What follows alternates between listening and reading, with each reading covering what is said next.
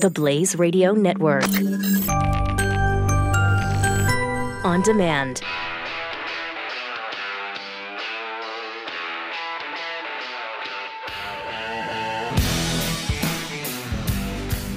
Pat Gray is here on the Blaze Radio Network. Welcome. It's Friday. Maybe the two greatest words in the English language when put together. It's It's Friday. Triple eight nine hundred thirty three ninety three.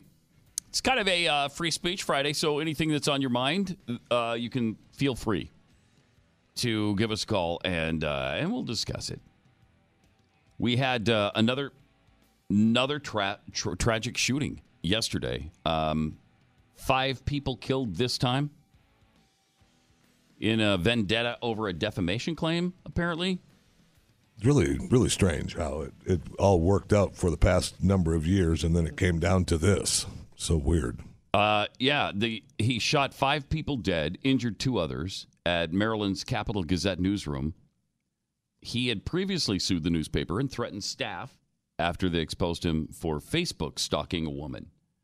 Uh, so this guy, this killer, was armed with a shotgun and smoke grenades when he launched the attack. He was arrested shortly after police stormed the building from Laurel, Maryland. He refused to identify himself to the authorities. They had to use facial recognition because he also, I think, he scraped off his fingertips so that they couldn't fingerprint him. So weird. Really, really a strange Yes, situation. really strange situation. But he now has been charged with five counts of first degree murder. Uh, so the victims were writers and editors and just a brand new hire at the place. Um, the paper put out an edition anyway that's out today. Apparently, the defamation suit was thrown out on appeal in 2015 because Ramos, uh, this murderer, failed to prove that the that what the newspaper printed was untrue. Yeah, he was just a was a whack job. I mean, he did uh, uh, according to the newspaper, and they printed everything. He wanted all these retractions, and they were like, no, uh, that's not happening. Uh, cops were warned about this guy. Here's another case where authorities knew about him. Uh, people had, had talked about him. In fact, there was there the woman. I, I believe this was the woman that he was Facebook stalking. Said this guy's going to be your next mass shooter. Do something about it. Her name hasn't been released, but she said that the uh, murderer, the shotgun-toting uh, guy, uh, was an effing nut job. I think that's pretty clear that she was right about that. I don't I don't know. We're gonna have to figure out how you know without absolutely doing the minority report future crimes thing. How can we get a grip on this when people know here's a disturbed person who intends to do others harm? Can we get them some help at least? And we don't know if the we don't know. I don't, or at least I haven't seen reported that the police have talked to him, or Yeah, I uh, don't know you know had did. had uh, worked out. You know, hey, we talked to him more than once, and he seemed fine, Mm-hmm. or you know, he was okay when we talked to him. I haven't seen any of that. We've heard just the reports of the people who knew him and said that he's a whack job and something is going. He's going to do something bad, and he did. And obviously, we have the normal politicizing of the event immediately. Of course. Kirsten Gillibrand uh, says she wants to finally ban assault weapons and bump stocks. I don't Wait. Were either of these used? I know he used a shotgun. Did he have a bump stock? I don't think so. And I, I don't know that he had an AR 15, an assault weapon. Here's what uh, Gillibrand had to say. Are you aware of anything on the federal level that is being done actively to deal with the issues that seem to invariably surround these shootings? We know what the states are doing, but on the federal level, is there anything to give any hope for any kind of momentum? Well, Congress is certainly broken, and has done nothing to end gun crime. But I do have hope because I believe the fact that this movement has become one led by kids, led by students, that it's intersectional, so Oh, it applies to all communities, all kinds great. of gun violence. Uh, that momentum that's, That's being created by these kids marching, Mm-hmm. uh, marching out of school, marching on Washington is making a difference. To have young women like Emma Gonzalez call BS on every excuse every Congress member has ever given her, to have a young man stand up to Marco Rubio and say, stop taking money from the NRA, that's going to change things. And for everyone, every child that is marching and speaking out, they have parents who are now going to think about this issue differently. And that's going to happen in red states and blue states and purple states. So Is I it- actually am optimistic that when we do flip the House and possibly the Senate, our first vote can be on common sense gun reform to actually Mm-hmm. ban the assault weapons and the large magazines, ban the bump stocks, have a universal Mm-hmm. background check system where terrorists can't get access to weapons, uh, and then have Sure the investments in mental health that have been needed for a very long time. I think Mm-hmm. that is all possible, Okay. uh, especially if we can flip the House and Senate. Wow. You better hope we don't flip the House and the Senate then. Because that's absurd. She's excited Yes, she is. that this is being led by kids. Uh, hello? They don't know what they're talking about, Kirsten. What about Emma Gonzalez, though? Yeah, she was Emma Gonzalez, of the uh, Parkland uh, students. that demanding that that uh, Marco Rubio not take any money from the NRA. Yeah, Emma's all of 17 or 18. She knows best, doesn't she? She's got all manner of life experience. That's who we should be listening to. Emma Gonzalez and David, David Hogg. Hogg.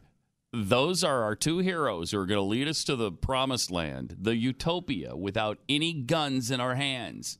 Because, well, again, the experience they have in life is such that they know better than we do. Yeah. They, they, I mean, they've been out there, you know, in their parents' home, not paying bills. But I mean, I'm, I'm sure that, you know, maybe they've thought about a bill. Well, probably not. Even they've probably not even done that yet. but uh, they are active. She's right about that. They are active, and they are making their voice heard.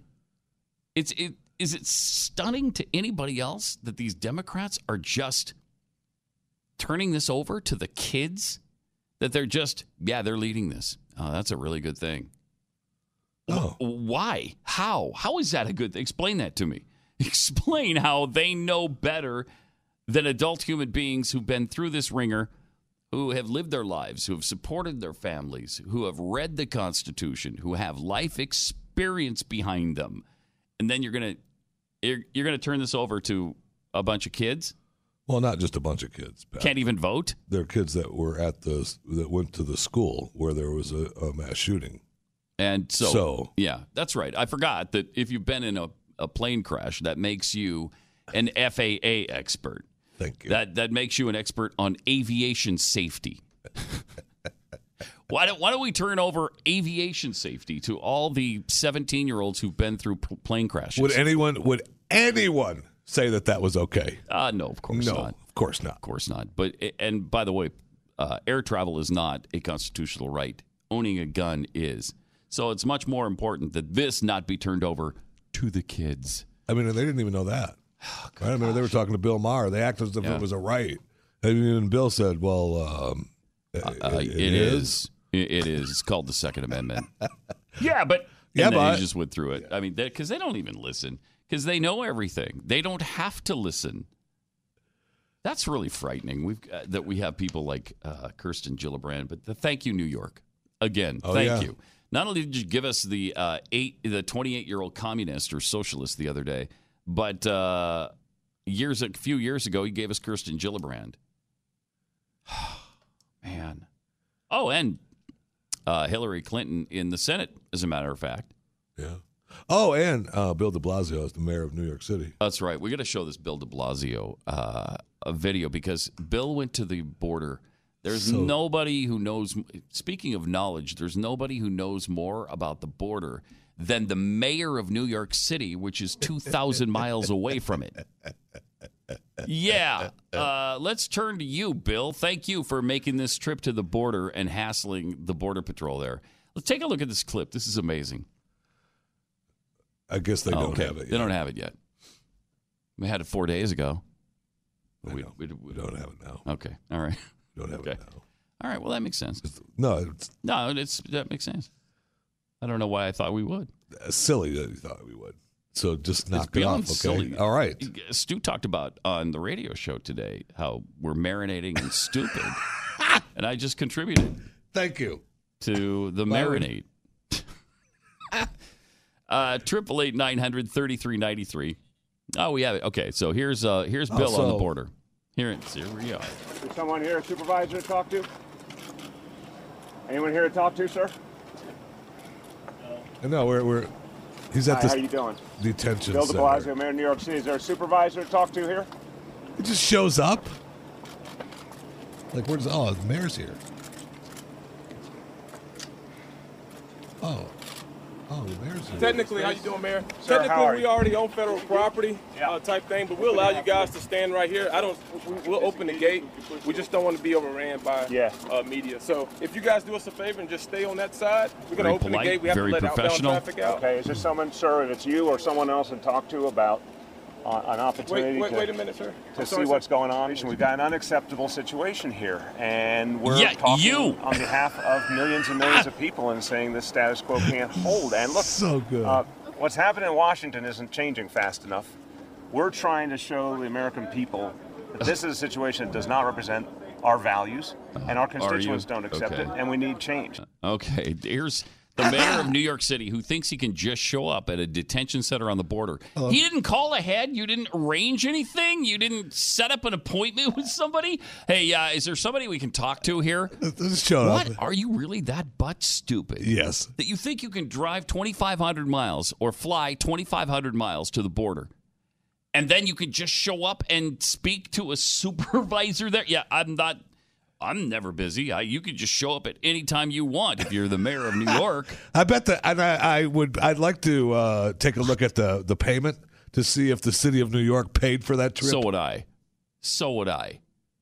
Wow, is that unbelievable? Just showed up, at the guard. You know, technically, uh, you're already on federal property, so I could kick your butt out and You've arrest got you. absolutely no authority here. We don't give a rat's butt who you are. I mean, I know. don't- I, how you doing, Mayor? That's fine. Just uh, going to open the gate. Yeah, but you need to get out of the way. Move out of the way. Uh, we got some cars that are trying to leave. Get out of the way or be run over.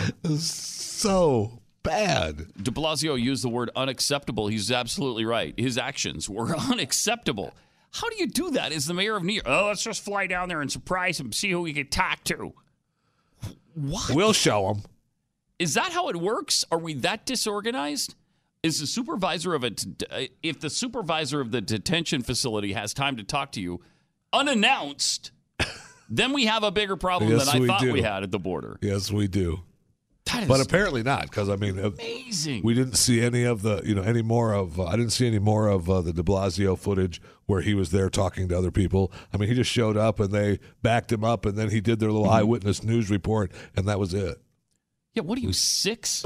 You think you could just show up anywhere you want at any time, unannounced, unplanned for, non scheduled, and and just have your way with whoever's there because you're the big time mayor of New York City. Jeez. Yeah, well, he, he is acting like sick. I mean, there were all kinds of reports now, you know, as a side note of Bill De Blasio talking about how they, uh, uh, his people were getting mad at him because he makes he gets in late, takes naps in the afternoon, and just does what he wants. They, they have appointments set up, and it's just like, no, nah, I'm not doing that. I'm just going to take a nap. Wow. Uh, there you go, New York. That's what you get. That's your guy. He's, he's your man. that's the communist you voted for. You know, for. and know what's good though is that, that he is just a uh, just a, a shell of himself, but he's going to have help now with other Congress people that are socialists and communists that are just helping everybody right along good. Yeah, everybody's going to get free stuff. That's great. Triple eight nine hundred thirty three ninety three. Um, you know, when you've got earwax and there's a huge buildup of it, It and- sucks. Yeah, it gets really uncomfortable. You can't hear very well. It gets itchy and it can be painful. So a lot of people try to get that out with, uh, you know, cotton swabs or putting a candle up to your ear. Um, that's a good way to catch your head on fire, frankly. Uh, maybe that's what Michael Jackson was doing with that Pepsi commercial. It's possible. He might have been trying to clear out some earwax. Oh What kind of freak would have earwax in their ears. I'm going to put a candle up here. See if I can melt it. Ooh, my hair's on fire. I still love the 12 year old boy children. Uh, Shamo. You know, so don't use any of that stuff. There's a much better way to go. It's the Wax RX system. It's what physicians use the most, and it's just like the system they use in their office, except you're going to pay a lot less for it. Comes with everything you need to safely clean out your earwax, condition your ears. Doctor developed, uses a special softening drop to break down everything inside your ear. Then there's a specially engineered pump filled with water, a unique tip to gently deliver the perfect amount of cleansing pressure to flush it all away. That's great. There's also the final step of the pH condition formula to rinse and soothe your ears. Uh, go to usewaxrx.com, order your reusable system today, and use the offer code RADIO to have it shipped to your house for free. Usewaxrx.com. Pat Gray, only on the Blaze Radio Network.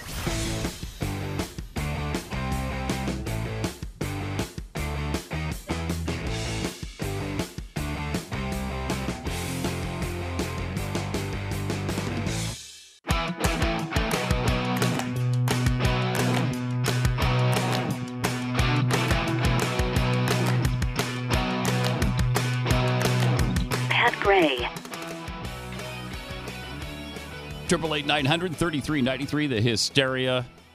Not only is it continuing on the uh, Supreme Court nominee, they don't even know who it is yet. But not only is it is it continuing, it's being ratcheted up. Really fun segment and a powerful one with Whoopi Goldberg uh, yesterday on The View. Well, she look. is uh, she's terrific. Oh, look, uh, you know, anytime, and you, you say Whoopi, but anytime, this was all part of uh, The View, and we've talked about how good The View is uh, on this show before. Um, what a It's, tremendous. it's a quality program. There's no doubt about it. Thank you. It- It's just, it- Yeah. and the audience Uh-huh. that arrives. Oh, they're brilliant. The, every day, every time. Uh, You got to love the audience. I love the Whoopi audience. Uh, here's what Whoopi had to say As yesterday. a woman, I think you're trying to take my rights That's away. right. Okay? You don't care. Mean, and as a person who believes in the Constitution, which tells me that I have the right to be myself and do the things I want to do, and I don't have to listen to what your religion is, and I don't have to listen to what you want it to be. I have to make sure that as an American citizen, I'm doing the right stuff and taking care of business. right I don't like stuff. this line that, eh, take that care of business. I, as a Democrat or an independent or whatever, is trying to take away anything from you. I'm trying to hold on to my personal rights Your so that you can have the rights. rights you want. See, because if you take uh-huh. mine, Right? Yeah. I feel like you you you're the one with the problem. Is that if how you you take feel? my right hmm. away from me to judge what I do for my family and my body, I got a little problem with that. You got a problem. You don't you don't hmm. want people to take your guns. Well, get out of my behind. Get out of my Yeah. vagina. Get out. I, I will guarantee you, and and this I absolutely mean from the heart.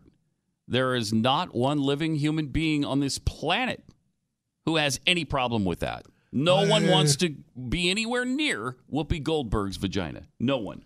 Or her behind. No. No one. No one wants to. Maybe somebody has done it, but you know Yeah, they've done it reluctantly. The rest of us, you know, if there's been a person or two, whatever, that's on them. That you, to each his own. Okay. But I'm going to say the rest of us, the other seven and a half billion of us, want nothing to do with anything near any of that that you just described. No, thank you, Whoopi. I can absolutely guarantee you're fine there. Ugh, just disgusting. It's so stupid. We're all dumber for having heard that. Uh, what? We're not talking about your body when we're talking about the life of a baby growing in a womb. That's somebody else's body. Yeah, it happens to be inside of yours, but there's another consideration there. There's another person growing there. And your rights stop when you eliminate the rights of another human being. And, and then she's talking about the Constitution letting her do what she wants. Oh, okay. I'm taking care of um, my business, my wow. stuff. do the, she she's able to gives her the right to do the right stuff in this country whatever that is to whoopi goldberg who knows Let me give you the constitutional point on this. That to me, you don't even have to get to the articles in, in order to uh, have the Constitution view constitutional viewpoint on this starts with the preamble. We, the people of the United States, in order to form a more perfect union, establish justice, ensure domestic tranquility, provide for the common defense, promote the general, welf- general welfare, and secure the blessings of liberty to ourselves and Uh, our posterity. Do ordain and establish this Constitution for the United States of America. So, our posterity or children are guaranteed all the same rights we have. They are guaranteed the right to life and liberty. And you're denying their right to life before they've even had the chance. Don't tell me this is just about your body. Man, I'm tired of hearing about that. That's their argument. I mean, that's a, one one of their huge arguments, though. And it's not only theirs; it's just it's everyone's. And they believe it to be a constitutional issue. It's the opposite. The, the Constitution prohibits killing our posterity. So they don't they don't have a leg to stand on. And I just really hope and pray that we do in fact get a constitutionalist uh, into the Supreme Court again. This would be the second one of the Trump administration. It'd be fantastic. And they're all worried about Roe v. Wade. This is the most imperiled it's been. Oh no. Call to arms. Roe v. Wade's in trouble. Good. I sure hope it is. I hope it. I, I don't have as much confidence confidence in this system as you do that it's going to go away, but I hope it does. We should all be hoping and praying every single day that Roe v. Wade is overturned. Roe herself fought hard for it to be overturned. That really, I mean, that turned her life upside down. Yeah. And she regretted it big time. And by the way, never had an abortion. Is that, a, is that ironic That's or a- what? That sure is. The woman responsible for the Supreme Court uh, case that was brought to them in 1973 never had an abortion. She wanted to get one, decided against it. so, I mean, it's uh, it's pretty amazing. And then, you know, I think it took. At first, she was just depressed about it, and then she became uh, regretful about it, and then she became an activist about it. Took about that was maybe a ten year process.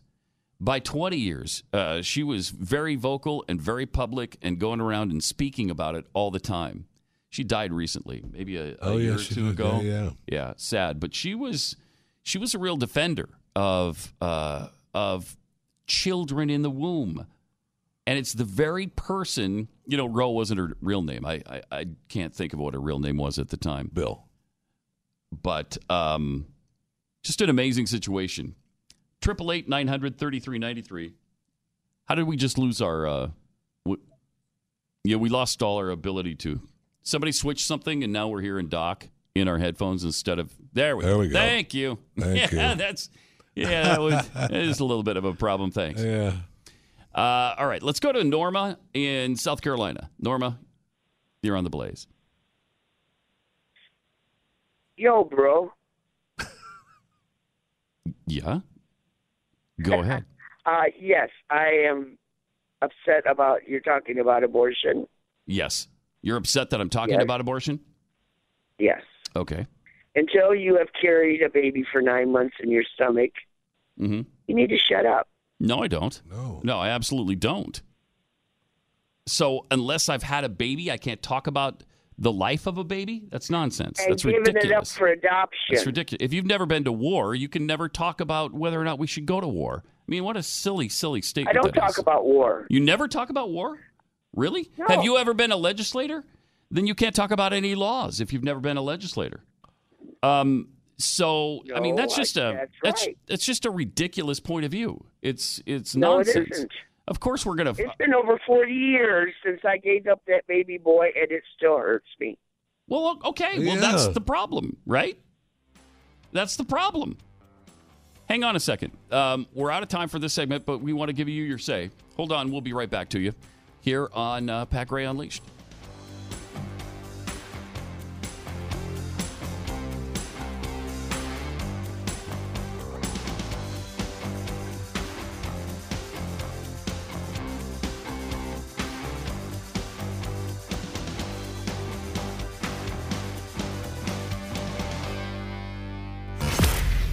Gray. The Blaze Radio Network.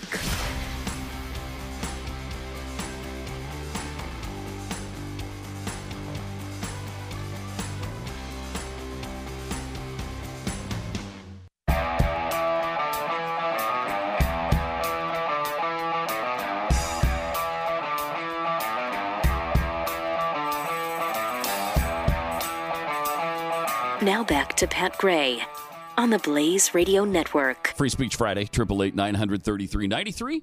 Uh, You can call with whatever's on your mind. Uh, Norma, we were just talking to Norma in South Carolina, and she was telling me if I've never had a baby uh, in my womb, then I, I shouldn't be talking about abortion. Um, Norma, can you explain your situation? What what was um, you said something about losing your baby four years ago? What happened? 40. 40 years ago. Okay. 40 years, over 40 years ago, I was married to somebody that I shouldn't have gotten married to. I had one son already. Mm-hmm. I knew I couldn't take care. I wasn't capable capable of taking care of two kids. Yeah. So, and it, back then, I could have gotten an abortion in New York, but my husband wouldn't take me there Mm-hmm. because his where he worked out at uh, a, a Ford stamping plant in Michigan, they would have paid for it. So what happened? So I ended up having the baby Okay. and placing it for adoption. Right. And and that that hurts to this day that you you gave up the baby. Yes. Yeah. Yes. Well, see, that's kind of what that's kind of what our point is. Um, many women are like you, and I think most women who've had abortions are like you, where they regret it their entire lives, and in some cases, it causes them extreme pain uh, throughout the rest of their of, of their lives. And I'm sure you can relate to that, right? I can relate to it, but knowing that he's out there somewhere and I've Mhm. never seen him hurts worse than knowing that I would never see him. So that's worse than if you would have killed that child, and then the, that child would never exist. Yes. Really? Wow. That's surprising, but um, you know, those if those are your feelings, they're your feelings, and we certainly, Well, I was about 21, 22 years old at the time. yeah. Well, I, I and it just come November, I start thinking about it because that's when I had them. yeah. Well, I appreciate. Th- thank you, Norma. Appreciate your sharing that story with us, and it's it's a painful one. Um, personally, I I think for especially for your son who was born, it, he's probably glad you didn't abort him. Yes. Uh, that would be my guess. Uh, and uh, I don't know. It's it's just. I wonder if you could go through an adoption agency. Find- I mean, sometimes you can find my my. Uh, There's usually ways to find uh, kids that you gave away. yeah, and they and they and a lot of times, Especially a guy who's 40 now should be able to see his birth mother. yeah, and- right. and, he may want to. He Right? I might. mean, he might be looking for it, wondering, Might. "Hey, I wonder who my birth mother is." and then you could have that closure, and then maybe a new beginning, a new relationship. But yeah, I'm not trying to diminish anybody's situation. I and those just, new beginnings happen. Yeah, uh, they do. Really good. I mean, I've Yeah. I've witnessed that in in my in my own family. Uh, you know, the new beginnings with my, with a cousin that showed up from my aunt that had a child that she put up for a, a- adoption. Really? And then he came back. Oh Uh, wow! He came back and did looking that, for everyone. Did it turn out well? Yes. How did they? Yeah. How did they find each other? Uh, Do you remember? I don't remember the entire story. He was looking for his mom though, uh, his his birth mother, and so it was him that initiated the search. And. I and think Norma in South Carolina, you should look for your son. Agree. Uh, and there's there's a lot of agencies. There's a and especially with the internet, there's a lot of different ways you can go about finding them. A lot of ways. Yeah, don't just suffer. Yeah, uh, absolutely. I think you should look for him. Triple eight nine hundred thirty three ninety three.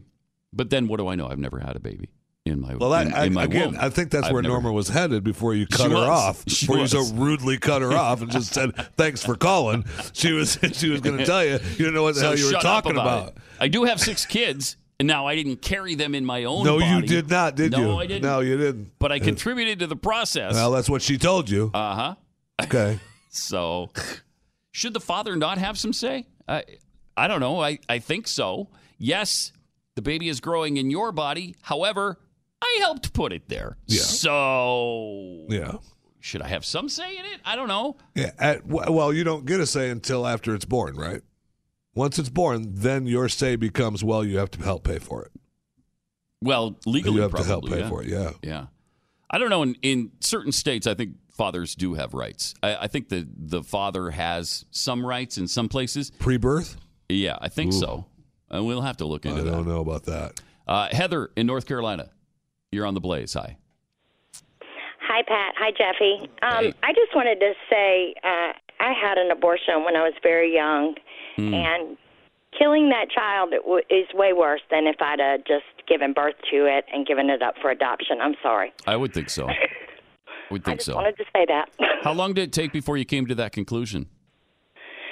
um, probably after my other two kids were born. Okay. Um, yeah, and and they're grown now, and I have grandchildren, and life is wonderful. But I still think. About- about, that around that time every year. I kind of go back there and think, gosh, I would have this kid that's 37 years old now, and Yeah. you know that kind of thing. It, I really think the adoption would be a lot easier to handle. I wish I had done that.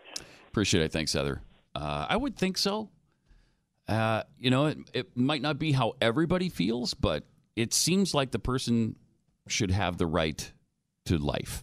And that's really called for in the preamble to the Constitution, as well as, I believe, other places in the Constitution. Um, I agree 100%. However, I do kind of, I'm trying to grasp the idea of it. Uh, what uh, Norma was trying to say is that she, if she would have had the abortion, she would have known that it was over then, right? Everything Yeah. was done. Yeah. And she wouldn't had to have. But I think that it would have been suffer that she would have been suffering more than she is now, knowing that she has a kid out there. Hmm. You know what I mean? She would have Mm-hmm. been. She'd be suffering now all these years, knowing that she would have had a child, like Heather said Yeah. uh, instead of now realizing, hey, she has a child. At least now she has an opportunity. At least I hope so, if she wants to, to try to connect with that person. Matthew in Oklahoma, you're on the Blaze. Hi. Matthew, you there? No, it's Melissa that you just. Uh, there we go. Okay. Hey, Matthew. I'm Welcome. here. How Hi. you doing? Well, thank you. Hey, uh, you know, as a guy, I have exactly the same right as she does. I understand she's was a child and, and all that. I get it, Mhm. but it, it's it's more more about God than it is about us. It's it's a murder thing. You're murdering that child. Mm-hmm. And just recently, a Tulsa 912 um, gal here in Tulsa um, just recently got in touch with her son. Her son was reaching out, trying to find her. Um, she had, you know, had given it up for adoption uh, 30 some plus years ago, and now they have a great relationship. Wow. And it is totally amazing that that has happened. Um, he had gone through a lot of struggles and stuff like that, but he'd come to find Christ, and that was the reason why he was seeking her out. That's great. Um, so things can happen, and Norma, I hope and pray that that happens for you. I understand your your suffering, but um, I just do not believe that murdering the child is better than letting it live. No, I don't That is either. Absolutely, just cannot be the case. Yeah. Appreciate it. Thanks a lot, Matthew. Well, that's what you have to believe, though, right? See, now he believes, and, and, and uh, I do too. I'm not arguing with him. I'm just trying to cover all sides so that you understand where they're a little bit of where they're coming from. Is that you have to believe that it's a person, Yes. right? And if you, you have to, what, at what point do you believe that it's a person? 21 weeks, 20 weeks, 18 weeks, Conception. six months, right? I mean, I, I, you know, when even the founders, their argument was that when you know it's life, Yeah, and that's Right? wh- that's when the baby started kissing, kicking, not Um, kissing, but kicking. right. Only when it kissed someone was it actual life. It actual so if they didn't kiss anybody until they were 14 years old, they weren't life. they weren't life. life. Could have dropped them right there. So when the baby started moving in the womb, but that's the only way they could tell they were pregnant. Then. Right. There wasn't like you go down to the uh, corner Walgreens and pick up an EPT pregnancy test uh, and pee on the strip, and then it turns a uh, was color. It, was it too expensive for most people to Yeah, pick it was. it up? It was or- too expensive. They were just cheap bastards back then. They just. I don't know why they wouldn't do it. Whatever. They could have sent somebody. Didn't they all you. have slaves? Send somebody down there and find out if you're pregnant. Thank you. Every woman on the farm wasn't pregnant. Send one of them. Obviously, without the technology, that was the only indicator of when somebody was pregnant. And as soon as you knew, That was life. Could not abort. And so in the wa- colonies. And so that was the whole. With our technology, we know that it's life much sooner. Way, I mean, way sooner. So than than uh, than they did. I mean, what weeks maybe? Even Oh, for sure, I mean, weeks. oh yeah, absolutely. I mean, you Mm-hmm. look if you get. That's why they don't want you to have the ultrasound, right? Because you see the ultrasound, you see that it's a human being. It's not and in almost every case, bug. when that happens in, in Texas from women seeking abortion, they show them the ultrasound. It's law now here. In 90 to 95% of the cases, they have the baby. Of course they do, because you see that it's a human. And it's if they don't want baby. to, if they don't want to keep the baby themselves, they give it up for adoption. So it's, a great way to go. It's their baby, and look, Right. you can have a child almost anywhere in this country now, and if you decide you don't want it, There's uh, going to be somebody there to adopt. and you can just drop it off. Most states have a place, the, the fire departments and the safe zone. You can just drop that baby Hospital. off. They can't Mhm. ask questions. Yeah, right. They can't ask, do you have a name for it? They can't ask, what's your name? you just drop the baby off and say, I can't do this. Give it to someone who can take care of it. It just happened uh, here in the Dallas Fort Worth area, uh, except that whoever the mother was just left it near a dumpster and then took off. And that's not the way to go. No, it is not. But they came for trash the next day and they found the baby laying How there. horrible. Fortunately, took it to the hospital real quick, and the baby's fine. The baby's doing really well. But there are, you know, don't put it near a dumpster. No. Take it to take the baby to a fire station or a police Wherever they, station. they can't ask questions. Hospital. Just let someone else take. I mean, Right. There's millions of people, great, loving parents that would love to adopt that don't baby. drop it off at my front door because my wife will take it in and I'll have another kid to take care of. okay. We got enough grandkids we're taking care of right now. No, thank you. Not enough people I'm uh, taking care of. We, that part of my life, it was great. I just don't want to go back. there. I know. I was reminded of that uh, last week. Um, Yeah, as a matter I, of fact. I've been reminded of it multiple times. my wife's granddaughter was running around and she's 2 Mm-hmm. and uh, man, is that's a good that's a good age to be able to send home. Yeah, they're awesome, and you get to play with them and love them. And then when they poop or scream, you say, "Here, here you go." Yeah, it's your turn. So, Ian in New York, you're on the Blaze. Hi. Hey guys, if I could just have a minute here, Mm-hmm. uh, I'd just like to remind Norma that Steve Jobs' mom gave birth to him and gave him up to it for adoption. So look at what Steve Jobs, how he changed the world. Yeah. Anytime you murder a baby, you're gonna maybe lose the cure to a cancer, or did we lose the cure to the cancer last week or last year? You you can't do do that because it's just it's it's the miracle of life is the most beautiful thing in the world. It's our future, and like women that say they're for Planned Parenthood, their parents made the right choice in giving birth to them and putting them on the earth. It's the biggest hypocrisy that they want to murder the next little babies that are going to be girls and grow into women. Yeah. Their parents made the right choice, but yet they're arguing against the next baby having life. Now, Norma, your child might be out there, a doctor, curing people. He might even have that cure to cancer. We don't know what the, what your child has done, but you did good in giving birth to him and giving him up for adoption. Don't ever regret that you did that and think it would have been better if you murdered the child, because that would be that's an abomination in the eyes of God. These little babies have to be born. We have to be in good grace, to be in with with what's right. Life is right. Any anybody who's telling you let's rip this baby up and sell baby parts like in Planned Parenthood, we found out with that hidden Project Veritas, whoever outed all that, mm-hmm. what they were doing to these babies. You know, and it's just i it's unacceptable. We are losing people like Steve Jobs, maybe uh, every day. Mm-hmm. We are losing a miracle that this child can grow up, have life like me and you and Jeff we're on this earth. We're, we're, we're so fortunate to be born that we had parents that made the right choices. Mm-hmm. You should not even have that choice to murder your child. Appreciate it. Thanks a lot, Ian. Amen. Yeah, you know, and absolutely. uh, to uh, as a side point, though, I mean, yes, Norma could have had you know given birth to Steve Jobs. It's possible, possible that she gave birth to the guy that robbed the 7-Eleven last night. You just don't know, right? Thank you for that. You're Jimmy. welcome. No problem. Thank you just for that don't spin. know. I really appreciate that. You're welcome. You just. I Think mean, I'm just saying, you just don't know. Think about it, the 60 million babies that have been aborted how many of them? I mean, there, you've, there's got to Oh, be some gosh. unbelievable geniuses. Absolutely. There's got to be some people who could have really contributed to the world. Absolutely. Well, they all would have 100%. in some way, but there might have been Right. somebody who changed the world out of 60 million. And you know what it is worldwide? One and a half billion. Wow. 1.5 billion. Holy cow. No I mean, kidding. That's stunning to think of. And Tri- Ian is right with one thing. There's going to be some answers. So somebody's going to have oh, some yeah. questions to ask at the somewhere along the line uh, before you uh, before you pass through this world. Who are you to say that? Who are you? Oh, I'm sorry. I'm sorry. Triple eight nine hundred thirty three ninety three. More Pat Gray Unleashed coming up here. Pat Gray Unleashed on the Blaze Radio Network.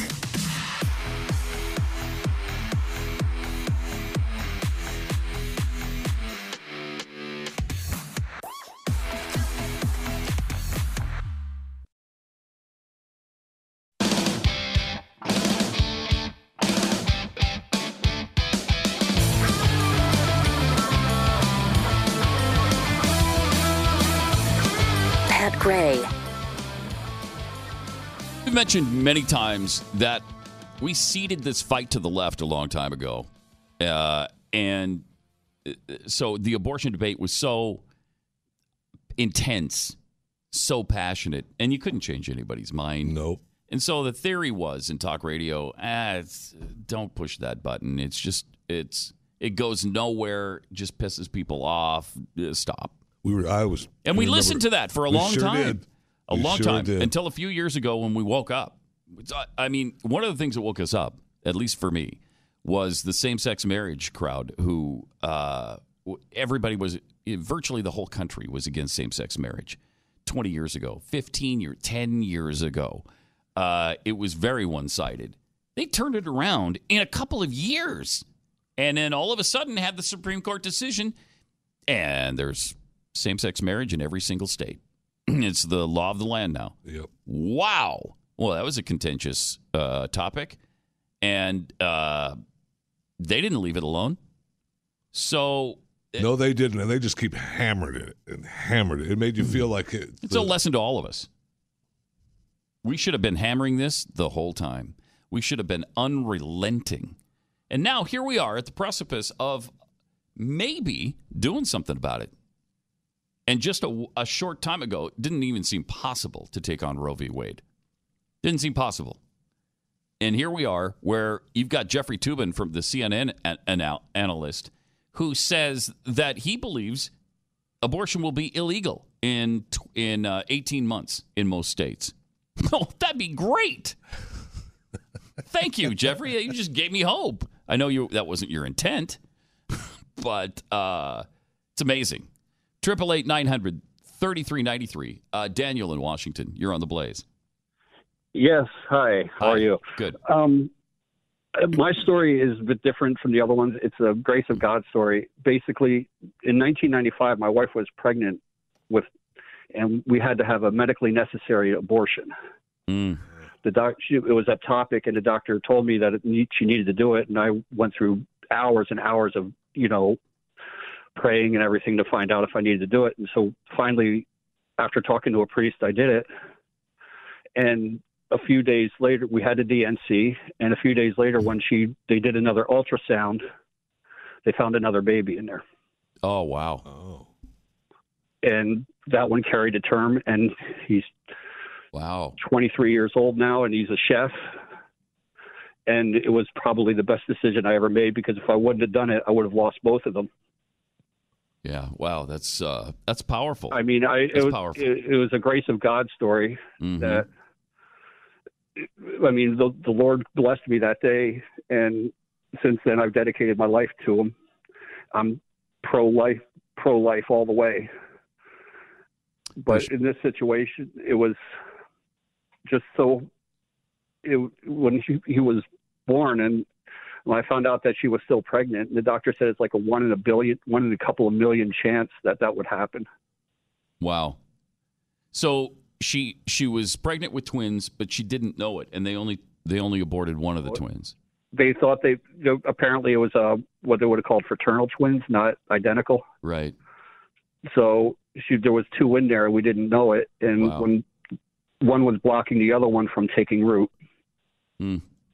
Really something. And it it was I didn't want to do it, and it it pained me for out days. I mean, for as long as you can imagine. I had I prayed, I cried, and I was upset about losing my baby. Mm-hmm. And then I was given another one in in place. So Hmm. it, it it was a hard decision to have to make, but I had you know finally when I ultimately decided to do it before it was either the baby or my wife at that point. Well, yeah, that's yep. Uh, appreciate it. Thanks a lot, Daniel. I mean, if it's if it comes to that, and, and it doesn't very often anymore. That's pretty rare.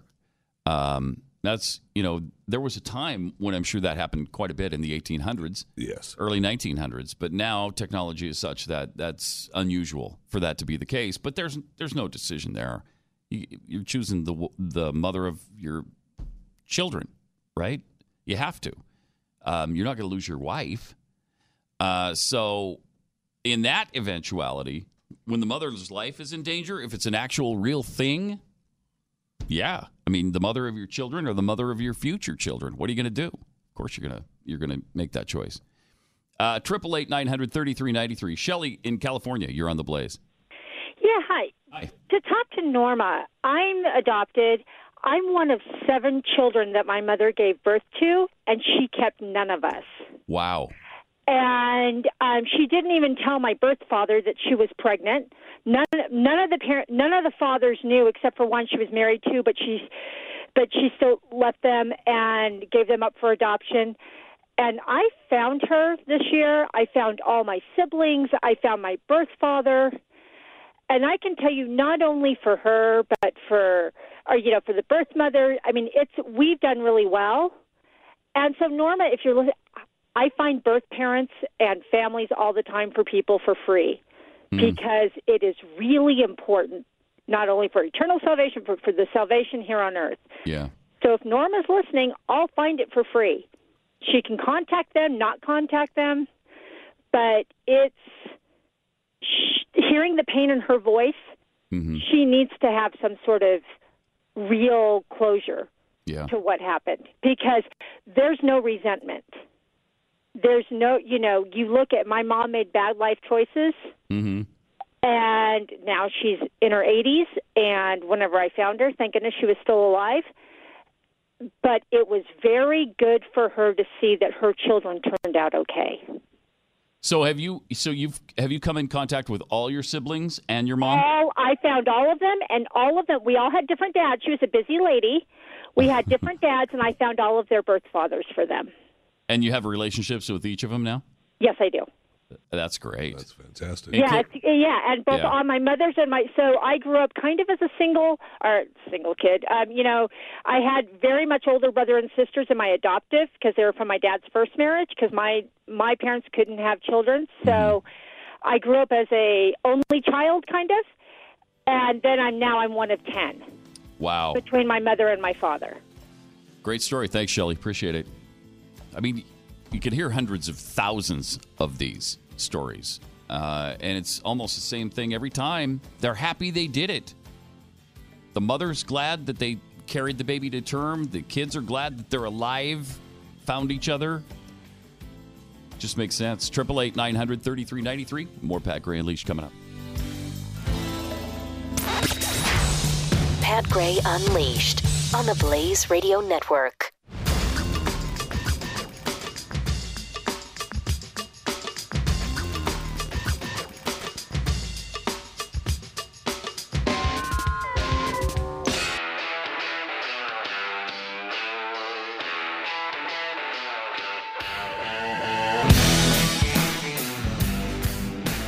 Gray is here on the Blaze Radio Network.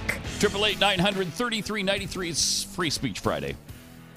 Traffic and weather together every nine minutes on the threes all day long. Don't forget about that. It's Gonna be a hot one out there, Scorcher. Yeah, it that's pretty much every day here, Jeffy. Thank you.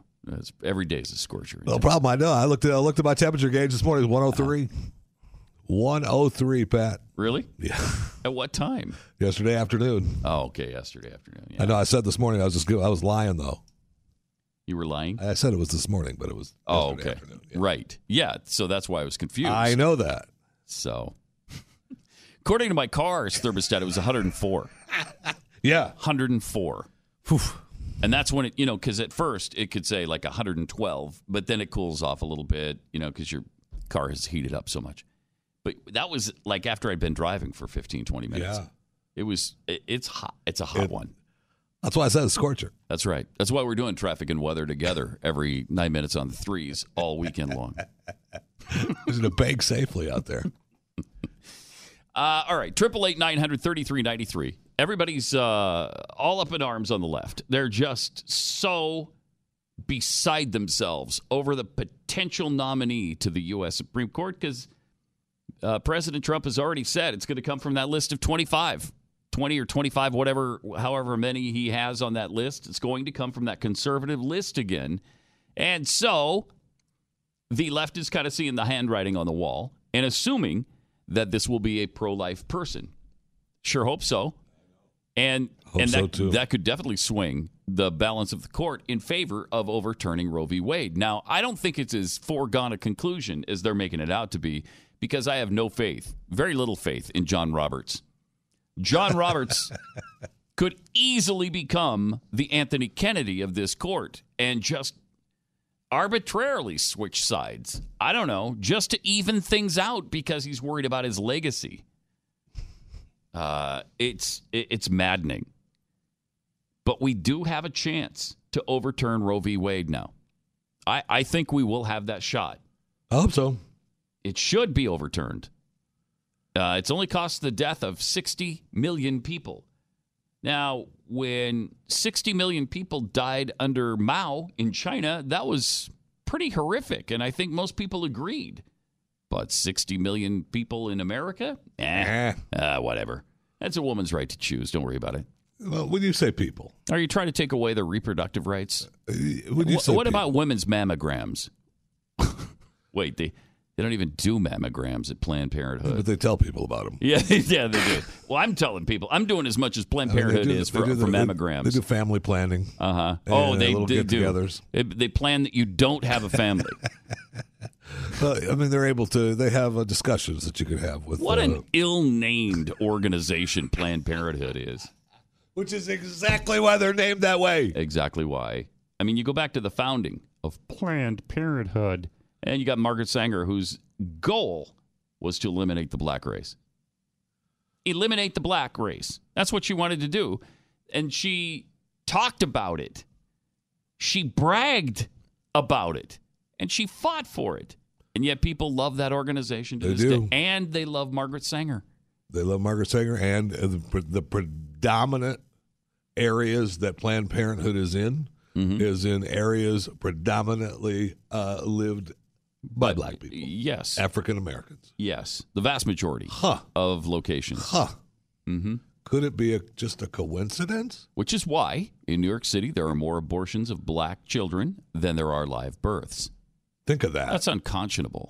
that is That's despicable. horrible. Uh, Triple eight nine nine hundred thirty three ninety three. Uh, Jennifer, you're on the blaze. Hi. Hi, how are you? Good. All right. So, long story short, I feel really bad for the woman who called who didn't have an abortion and doesn't know where her child is. Mhm. When I was 16, I was raped, and my parents made me have an abortion, and I would give anything to see my child. My son has a tattoo of the child's name on his wrist. I have one on my neck. My mother's ring has that baby's name on it. Wow. And the other outside is my son's one of my son's ex girlfriends got pregnant, had an abortion, and didn't tell him. So Oof. men definitely need to have a say in that because he was devastated. I mean, just devastated. Those are uh, two tough stories, boy. Wow. Well, you aren't kidding. Those are that's a lot. Uh, you've just said a mouthful there. So, um, you wanted to have the baby despite d- despite the fact that you got pregnant from rape. Yes, I was, I was raped on my 15th birthday. Oh my! Oh my gosh! By somebody you knew? Um, the guy I was dating, but back then, date rape wasn't exactly a thing. Right. It was more, oh, you were putting a bathing suit on to go to this pool. Oh, shame on you. Oh my! Right. Yeah. So the guy never paid for it. Never had any consequences of it. That's Nope. uh, that's unbelievable. Jeez. All right. Uh, appreciate it. Thanks a lot, Jennifer. Oof. Uh, that kind of cast a pall on everything, didn't it?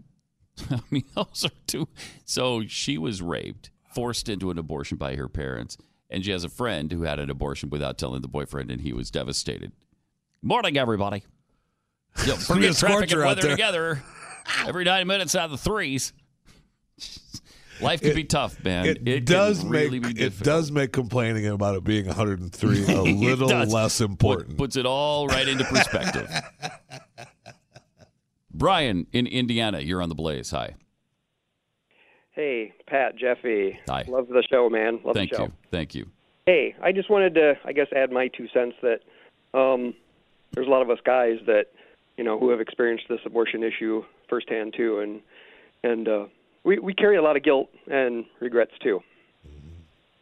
Um, so, did your wife or girlfriend have an abortion and you encouraged her? Yeah, this Or was, yeah, this was uh, this was many years ago. Uh, I don't know, 18, 19. I'm 50 now. Um, but yeah, we had actually broke up, Hmm. and a few weeks later, she told me that uh, she was pregnant, and uh, at the time, I was bitter. I didn't really want anything to do with her, and uh, yeah, I've carried that guilt yeah, that's hard. all my life. And and actually, I mean, I'm I'm married now. I've got I have a wonderful wife. I have just the most amazing kids ever. Um, and my firstborn just had her firstborn. And wow, talk about emotions flooding back. Well, I bet. I'll bet. Appreciate it. Thanks a lot, Brian. Yeah, that's uh, a lot of regret from from abortion. I mean, you see it in almost every case that I hear of. I, I don't, you know, every once in a while, you'll hear a, an audio clip of, and we were hearing this last year quite a bit because there was sort of a push. It was last year or the year before where everybody, they were the Democrat Party was putting out these. Uh, I had an abortion and I love it. I have an abortion. I recommend it for everybody. Right. Those kind of women. Yeah. I had an abortion. It was the greatest thing I've ever done. How would I have loved lived my that one actress? I couldn't have been an actress and lived my life if I would have had a baby. Right. Hey, I had an abortion. It was like I won the lottery. There, there's not a lot of women who really feel that way. No, there are not. And I would be I would venture to say that even though uh, several of those women who said I wouldn't have been able to I couldn't have been a success if I would have had a baby. It's nonsense. Um, I think that they still uh, if if honestly talked to Mm-hmm. uh, alone uh, with cameras off, I'm sure that they uh, have some regrets. If they don't, then Possibly. you know, then maybe Yeah. you know maybe they're you know more evil than I think. But Uh, Ron in Iowa, you're on the bl- you're on the blaze. Hi. Hey, I was wondering if we could um, pray like Brigham Young did and send the seagulls to Washington D.C. to eat up the locusts. As far as I'm concerned, we I could give it a try. Uh, I think we should. I would, I'd like to know how he prayed because I think that'd be awesome. Uh-huh. There's a lot of locusts. yeah, there are. There really are. All right. All right. Thanks, Ron. Appreciate it. Interesting. Uh, David in North Carolina, you're on the blaze. Hi. Pat, how are you? Good. Doing good. Uh, I just, uh, you know, like everybody else is calling in, I'm, I'm adopted. Uh, my parents adopted me when I was like three months old, and I just want to apologize to all these other, uh, these these fantastic people that have been adopted, because I have yet to cure cancer, and I just feel real bad. What a slug you are. Wow. Yeah. You haven't cured. I have just, uh, ha- have I you haven't cured cancer. I have you invented a sent anybody to flying car? Is there a flying car that you've invent, invented, or you know? Fix your air conditioner, but other than that, that's about it. well, trust me, where we live, that's a that That's- you've, you've, that's crea- you've cured enough. Yeah, that's huge. Uh, No, it, it, you know, I, my uh, my other point is the last thing that's considered, and you you, you kind of skate around this a lot. Last thing that's considered is, is what's best for the child. yeah. You know, I, I had the opportunity to meet my birth mother several years ago, and my, my first comment was, "Oh my gosh, I'm Irish." But um, any rate, uh, you know, she she did the best she could with what she had at the time, and every year she had her, my birthday marked on her calendar. She never told anybody what it meant. But she did what was best for me. And and the, the thinking is you, you either have the baby and raise it as a single parent because that's what's best for me, or you have an abortion because that's what's best for me. Right. Mm-hmm. And sometimes we need to, I mean, every situation is different, but at the same time, It is you about know, the child let's too. the- let, let's put the child first. Yes. Um, It's just rarely the last thing that's considered. do you have a relationship with the uh, with your birth mom? I, I did for uh, for a few years. She's passed away since. Okay. Um, uh, you know, it was weird because we lived in California or Colorado rather when I was adopted. My parents adopted us and then moved to Missouri, and I, I grew up. Uh, she was from Des Moines, Iowa.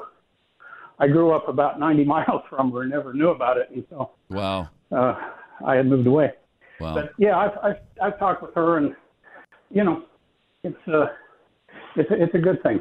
Um, Absolutely. But each one's different. My older sister, who was also adopted, her the person she goes to for therapy now and again says uh, she keeps trying to tell her that she needs to confront her uh, feelings of imba- abandonment, which my sister doesn't have any of those feelings of abandonment. My my parents are really good about letting us know where we came from and that we were adopted into the family, and Yeah. you know, but every situation is different, though. Yeah, definitely. Appreciate it. Thanks a lot, David. Thanks, David. Every therapist is different too. I think some therapists make things worse. Not in every case, but there's some who project their own things on you. And when you're struggling, you don't need somebody projecting their own things on you. Like, yeah, you've got abandonment issues. Well, no, not really. I feel pretty good about that. That's uh, I'm fairly healthy in that area. No, not really. That's no, what- that's not sorry. what I- that's not what I'm No. getting from you right now. right. uh, all right. Losing weight can be a real struggle. Uh, and once you hit a certain age, I don't know, in Jeffy's case, one, uh, it, it's it can be really tough. what were you like? Eighty pounds at one? Is that is that fairly close? At one? Yeah. Uh, not one. I don't think I. I think I was like fifty at one. You were uh, fifty pounds at one? Really? Yeah. Honestly, were you? I have no. you don't know. All right. Um, You're not fifty pounds. Yeah, I well, I've got a grandson. My. God, you were fat. I've got a grandson who's, I mean, the size of the Titanic, and he's a little over one.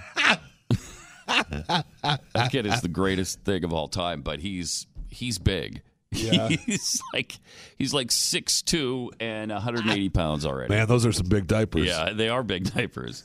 Uh, anyway, it's a tough struggle, and that's where Riduzone comes in. Riduzone can help you lose weight because it's a safe, natural, FDA acknowledged dietary supplement. They've taken what's in uh, olive oil, the part that what's the OEA that boosts your metabolism and reduces your appetite. With those two things, I mean, you're gonna it's gonna be so much easier to lose weight and keep it off. Order it today at riduzone.com, R I D U Z O N E.com, and enter the promo code PAT. You'll get 30% off a three month supply. It's riduzone.com. Pat Gray Unleashed returns after this on the Blaze Radio Network.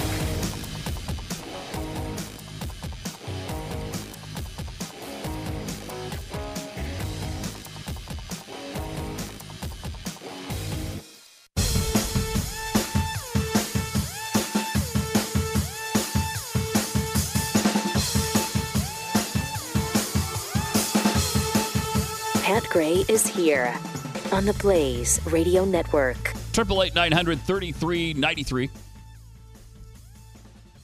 Uh, we are on the precipice of something that I think is uh, would be one of the greatest changes to U.S. law, uh, maybe in U.S. history, and that would be overturning Roe v. Wade.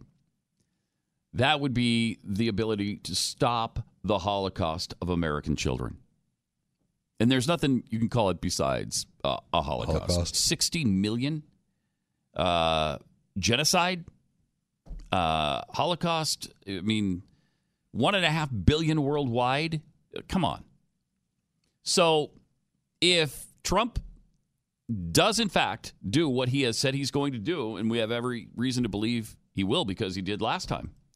Uh, so, if he appoints somebody who's a constitutionalist, somebody who's a conservative, and who's pro life, and we've got five justices now to the four anti life justices, eh, we win that battle. Anti-life. And that's what they are. They're anti-life. Don't give me your pro-choice. Shut up. You're you're anti-life. That's what you are. So I'm going to call it what it is. I'm not sure what, what it what it should be called. That Oh, they've been sugarcoating this for a long time, and I'm tired of that. Sick of it.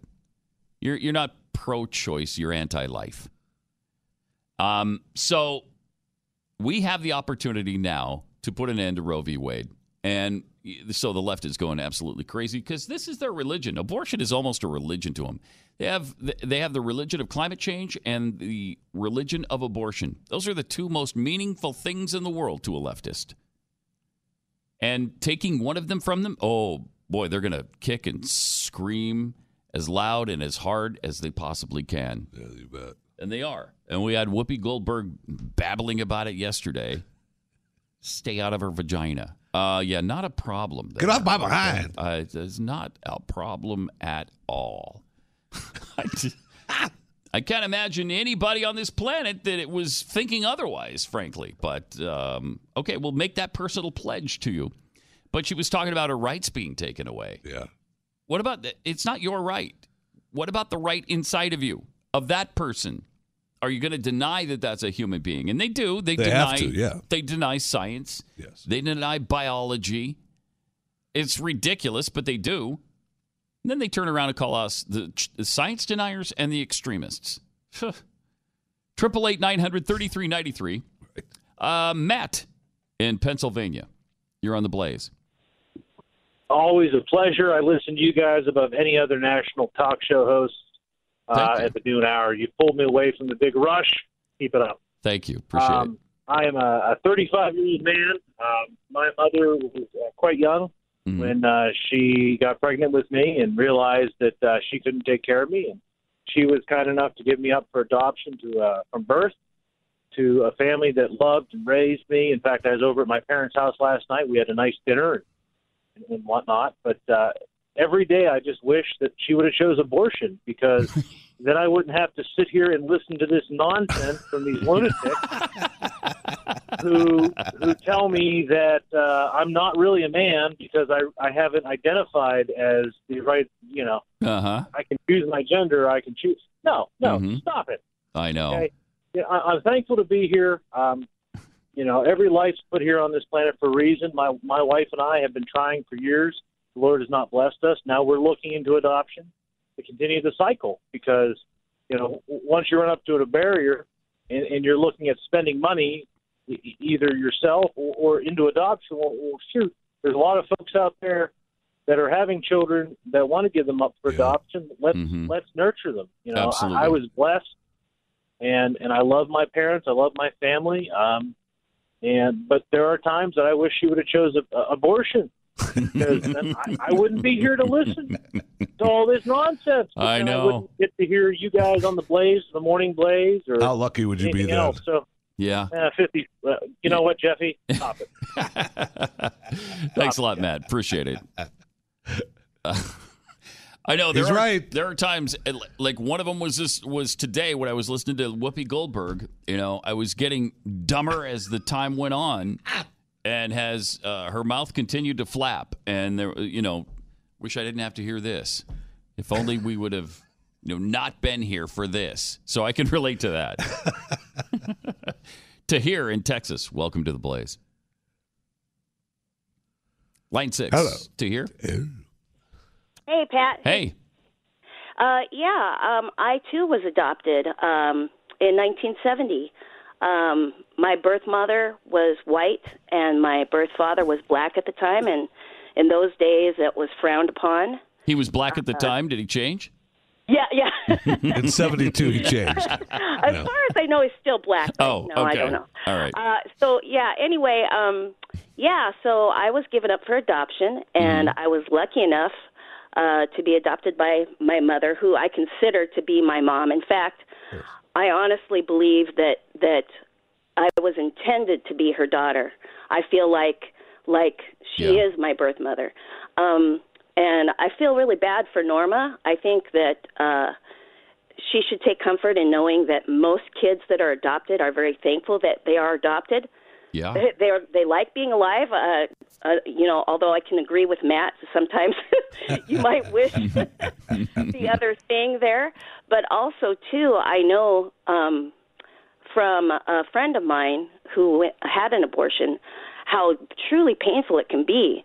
Um, she had an abortion um, many years ago, and it wasn't just until um, last year that she went through a really terrible depression, and uh, I, it was due to that. It it it manifested itself um, eventually in her depression, but what it was was the guilt and the grief that she felt over, you know, aborting her baby and feeling bad about it later. But it didn't affect her. She kind of blocked it out of her mind and didn't think about it.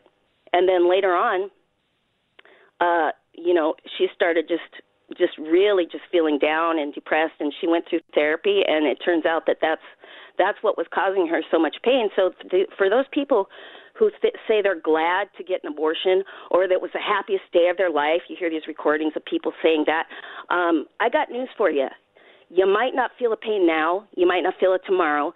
You might might not feel it next year or even 2 years from now but someday it's going to hit you like a ton of bricks and they're going to feel it. And we all feel it. Every time a soul is lost, we feel it. We all have a stain on our soul from the 60 million children that have died. No question. It's absolutely right. Thanks to here. And we're going to be held responsible for it if we don't do everything we can to put a stop to the slaughter.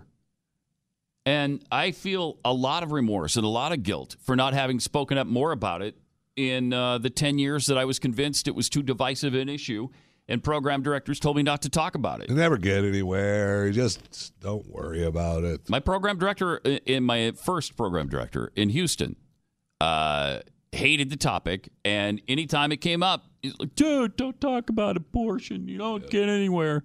Okay, I mean, after a while, I he convinced me. Yeah.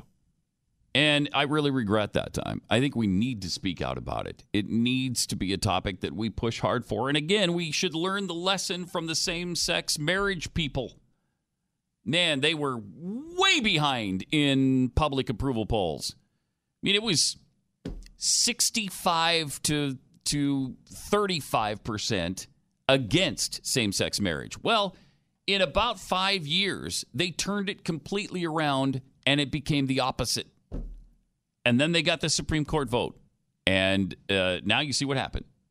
Well, we could do the same thing with with uh, Roe v. Wade. I mean, we uh, just last year I would have thought No Roe way. v. Wade can't be turned. Oh, it can't be overturned. It just can't be. Now look at where we are. You've got leftists who believe that in a year and a half it's going to be overturned. I, and I hope and pray they're right. Triple eight nine hundred thirty three ninety three. It's Free Speech Friday. You, we can talk about this uh, abortion issue. We can talk about uh, um, the gun control push again because we had another shooting yesterday. So there's that as well, or whatever happens to be on your mind from uh, anything happening today, this week, this month, this year. Triple eight nine hundred thirty three ninety three. More Pat Gray Unleashed coming up.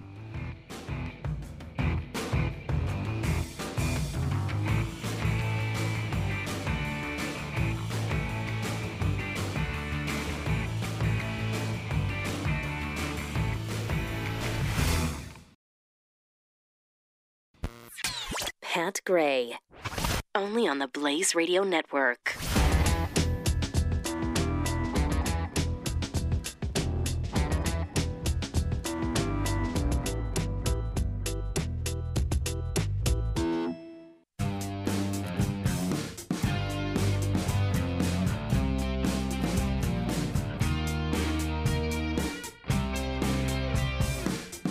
Pat Gray returns on the Blaze Radio Network. Thank you for joining us.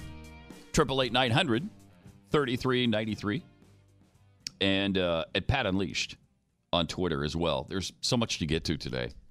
Uh, we sometime during the course before the show ends, we are going to share the video of uh, Morning Cup of Postum, Joe and Mika. You have to watch this. I mean, I have laughed for uh, several days after I saw this. Their story's a great one because they're so in love. you know, and they're they're going to get married, I guess, soon. And, and uh, on the air, Joe tries to hold Mika's hand. It's so good. He tries to hold her hand, and she will have none of it. it is so good. Where a they why do they have a show? I don't know. Why? How do know. these two people? Even So if bad. it's just, I mean, they're bad, but I can almost see, uh, you know, mornings with Mika before Morning Cup of Postum, Mm-hmm. and uh, it's just those two together.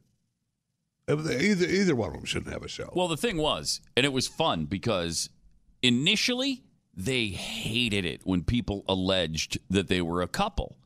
They act like a couple. They look like a couple. The rumor was they were a couple, but man, if you mentioned it, they, oh man, they don't you dare! they would apoplectic over it. And then all of a sudden, well, yeah, okay, we're getting we're getting married. okay. Uh, and and then you know you got the whole situation with President Trump. They're good friends. They're good buddies. He's in all the time. He did their show all the time. Yeah, all- Anybody remember that? They, in fact, they threw him softballs all day all the time. long. We That he- played we played clips of them just. Uh, love. Don't you agree? Oh, they Donald? were they were in love with Donald Trump, and Donald Trump was in love with them.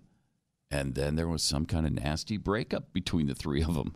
because I think Don said made some joke about uh, Joe and Mika. Well, I think they may have said something first, and then he got pissed, and then they were more. That's mad, usually the way it, was works with the. President Trump. is Yes. that you say something first and he takes it the wrong way. Then look or out. he gets mad. Look and then out. it's over. Yeah. So it's been an interesting situation, and I and we we go back to the uh, like 2009.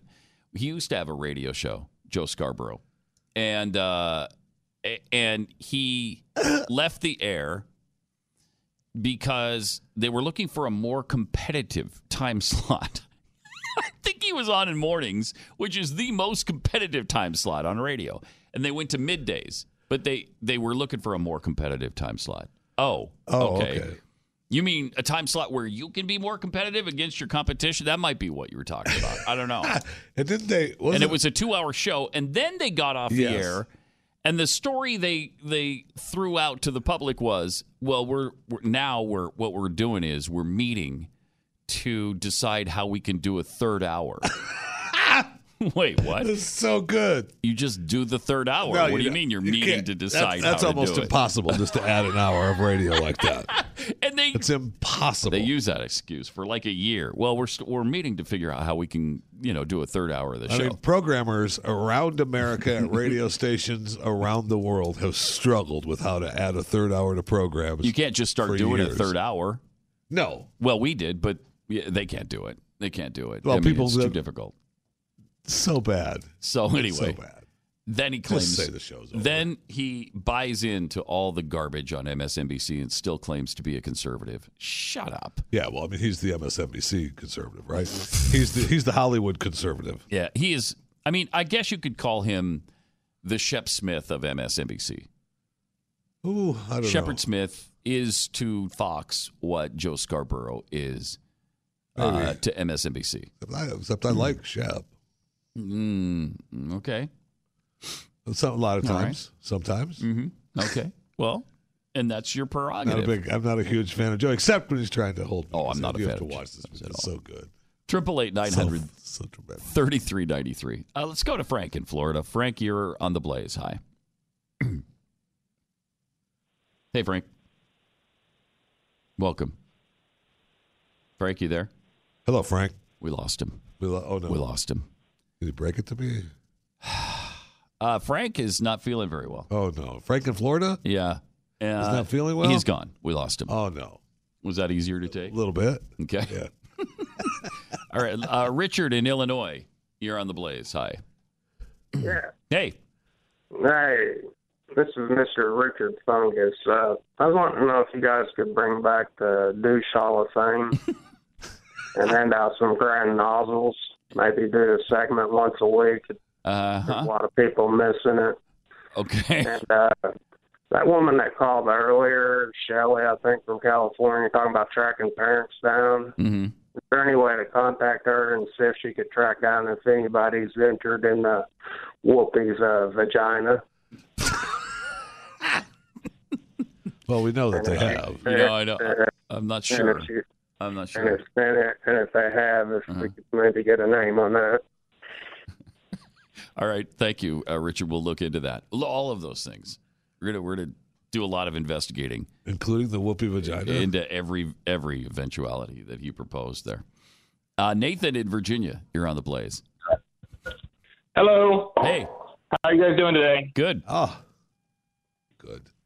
So my question is, what about the fathers and all of this abortion stuff? Yeah, the the father's I pretty was- much I was- forgotten. I was a father in the army. I got a girl pregnant, and I was preparing to deploy, and she went and had an abortion without my consent, Hmm. without anything. And still to this day, I wonder what my child would have been like. I wonder what opportunities I could have given this child. Are you still with her? I wonder where. No, God no. Oh, Hmm. I wonder where this child would be five years later. Yeah. I wonder what kindergarten programs they'd be in.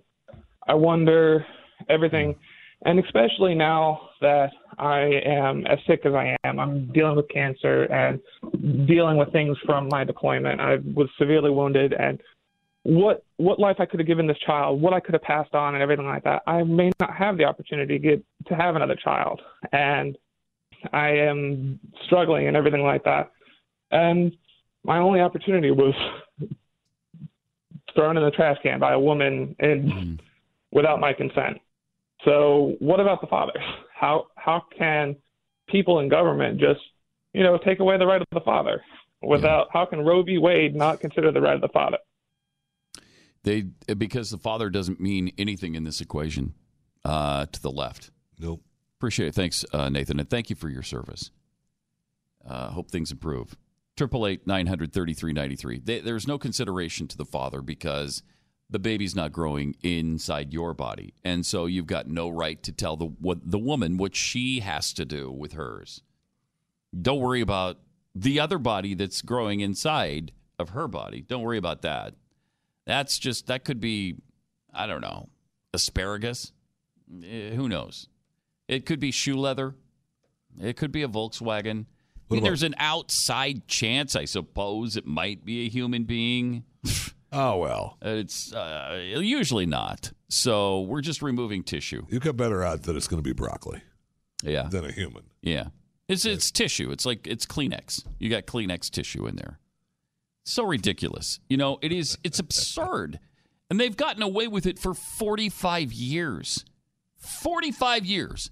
And then every time uh, you mention, "Hey, what about what about the baby here? What about well, what about a woman's right to choose? Well, what what about the why don't you care about the mother?" My body, my choice. Yeah. Okay. Uh, yeah. What about the sixty million we've lost? What about what about that? Yeah, they don't care about that. And what about the father? Yeah, they don't care about that. What about you know? Could any of those children have changed the world? You're always talking about changing the world.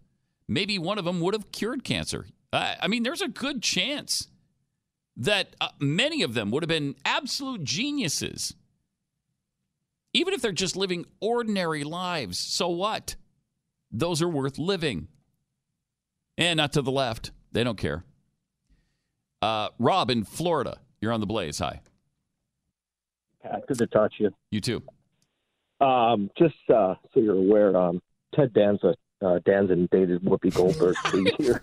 Forgot about that. I forgot. How's he feeling about that now?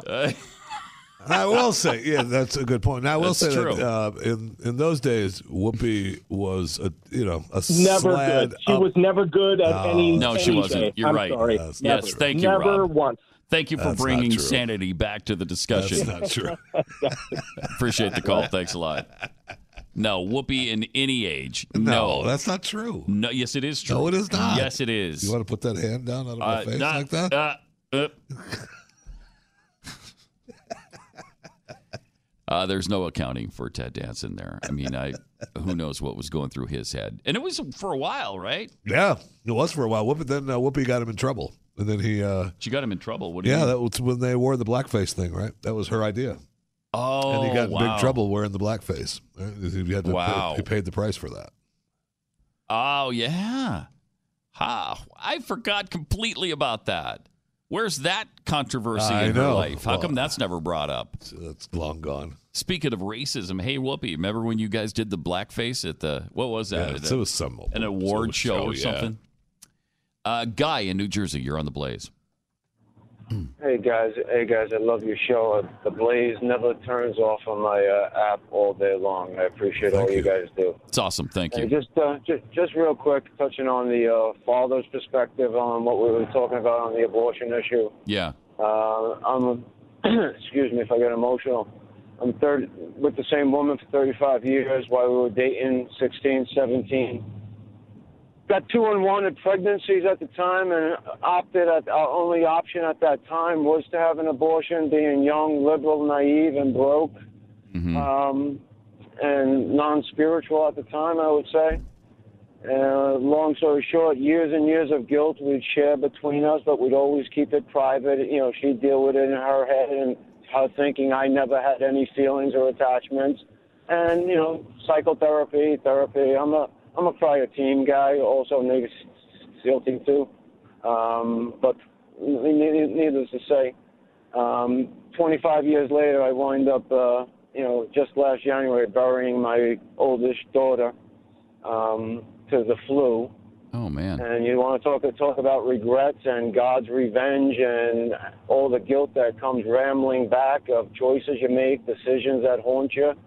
Um, had we not done it, would we have four children and middle older sister still alive? Um, so we are affected as men as long as we try to hold it together and be the tough, strong ones.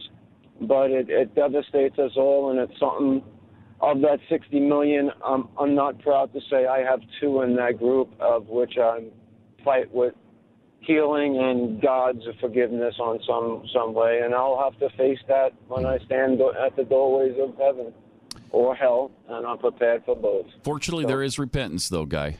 Uh, appreciate it. Uh, thanks for the call. Um, man, that's heartbreaking. Heartbreaking. And I, I don't, I don't know if this helps. I certainly don't believe that God is taking revenge on you for that. Um, I don't believe that He operates that way. It may feel like that, um, but uh, but He's not vengeful. Um, triple eight nine hundred thirty three ninety three and at Pat Unleashed uh, on Twitter if if you want. It's Free Speech Friday, so we can continue to talk about uh, the abortion issue and how close we are to maybe one day overturning Roe v. Wade, and all the things that that entails. Um, of course, there is uh, the renewed gun control hysteria because of yesterday's shooting of five people at a newspaper in uh, Annapolis, Maryland. We got to get to this Michael Moore on civility thing. This guy is just unbelievable. And of course, Barack Obama is, they're all crying and weeping over the loss of Barack Obama in public office. now, Obama has actually been on the sidelines, mostly quiet. He's spoken out a few times, but that's what president, ex presidents do. They leave the current president alone to do his job, and they usually don't interfere. Now, every single time that happens, though, it's, to my knowledge, always been some liberal Democrat that, you know, uh, Jimmy Carter has not kept his mouth shut. Bill Clinton certainly hasn't kept his mouth shut. And it would surprise me if Barack Obama keeps his mouth shut any longer. Um, they just don't care about the office of the presidency and and following the traditions that have been set. Nothing is written where you have to stay quiet, but they just normally look at what George W. Bush did. Right. Say what you will about him, and I have. I'm not a huge fan of George W. Bush.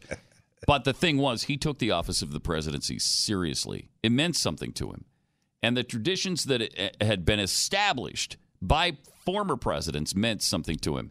And even when he was being bashed every single day, blamed every single day for every single problem we had, he kept quiet. Until when he finally spoke out, he spoke out about Donald Of Trump. course. Of course that was. It was about Donald Trump. Jeez.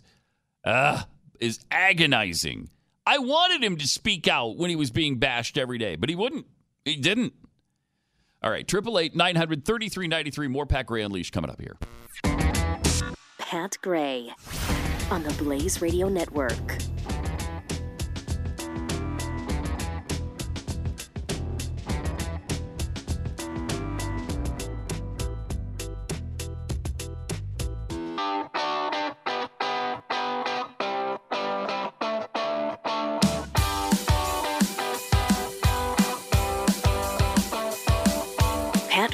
Is here. It's true. I am. Uh, she was right about that. I don't know how she knew, but I guess she just took a wild stab in the dark. No, she's the Blaze Radio psychic announcer. Oh, okay. She's really good. I know. I mean, I don't believe in psychics, but you've just proven me wrong. Thank you. Triple eight nine hundred thirty three ninety three. Uh, with your thoughts, talking about uh, being on the verge, maybe of overturning Roe v. Wade. It depends, first of all, on who Trump nominates. Secondly, on who the Senate confirms. Third, will all the conservatives make a conservative ruling if Roe v. Wade is ever challenged? And will states challenge Roe v. Wade just to put it to the test and and force the Supreme Court's hand? Oh, Those are all big ifs. They sure are. And will John Roberts make a conservative decision, a pro life decision, if it comes to that? People are already talking about him being the swing vote, and I think that's entirely possible. I think he steps into the Anthony Kennedy role.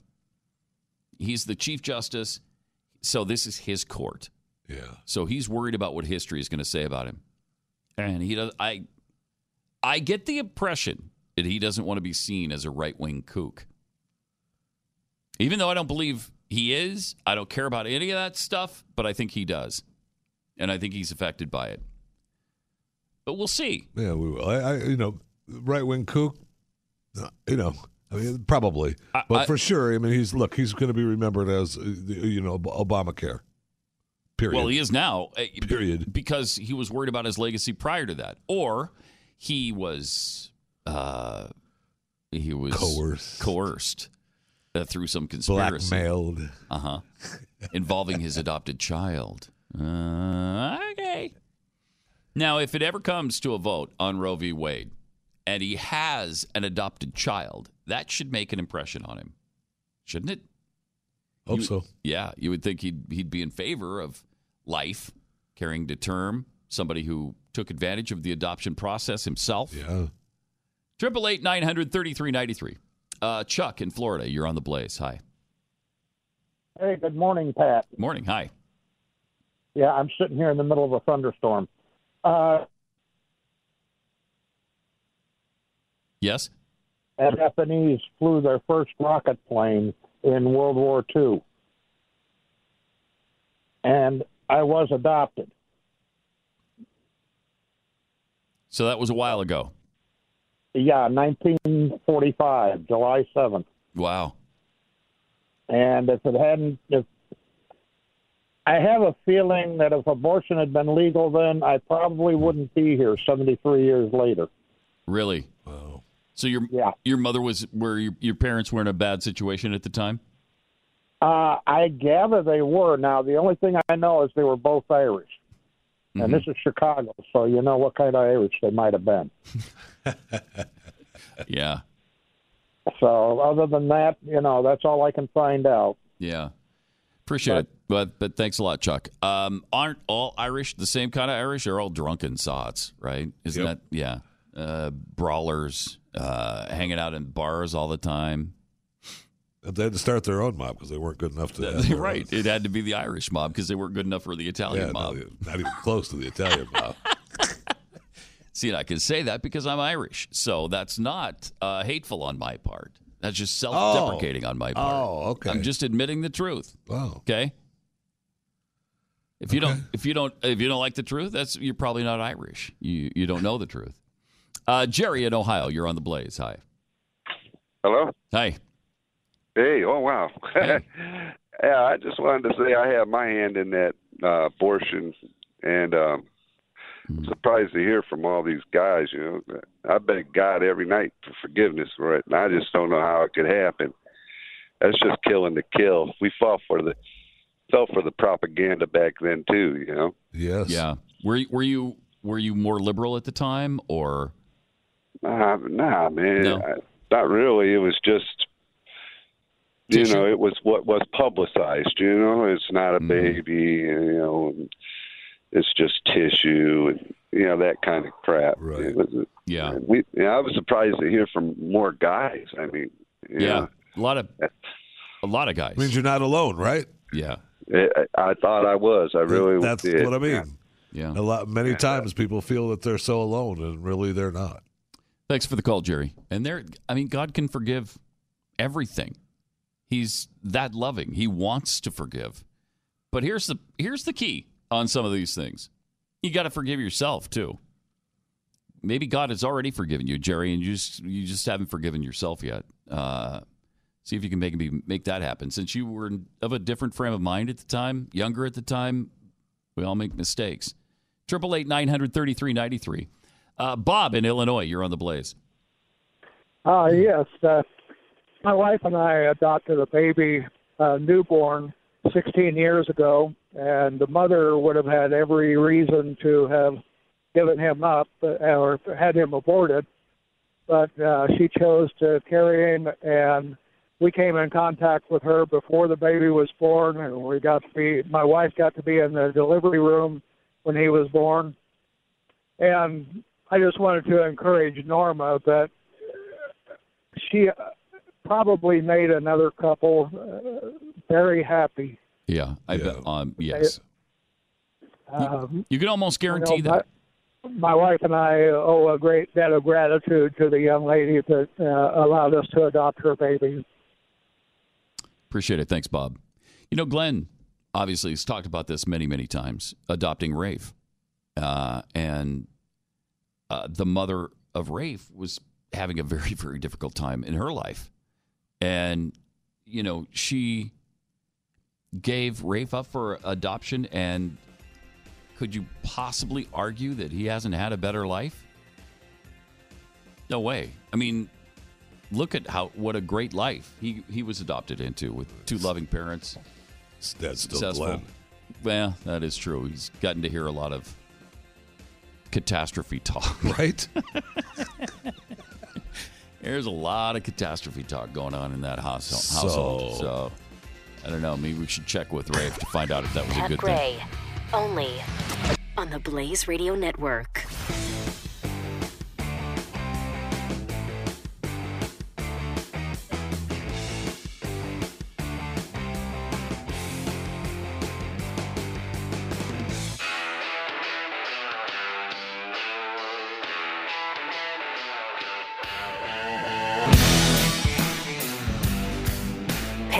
Is here on the Blaze Radio Network. And thank you for uh, joining us. Triple eight nine hundred thirty three ninety three. Also at Pat Unleashed. You know, you've gone two hours. Uh, you keep mentioning uh, Pat Unleashed, but uh, once again, uh, another day goes by. You haven't mentioned at Jeffy MRA uh, at Twitter, which is my at Jeffy MRA is my Twitter account. I noticed.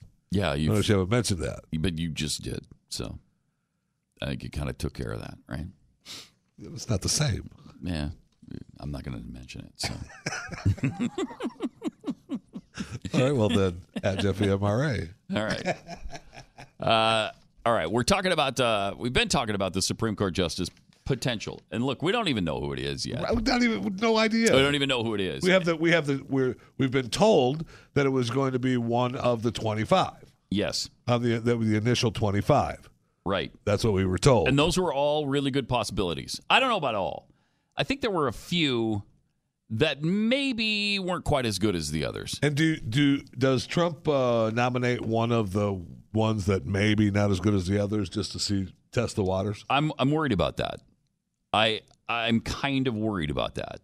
He he might just to placate the left. I I don't know. He he did promise though it was going to be somebody conservative.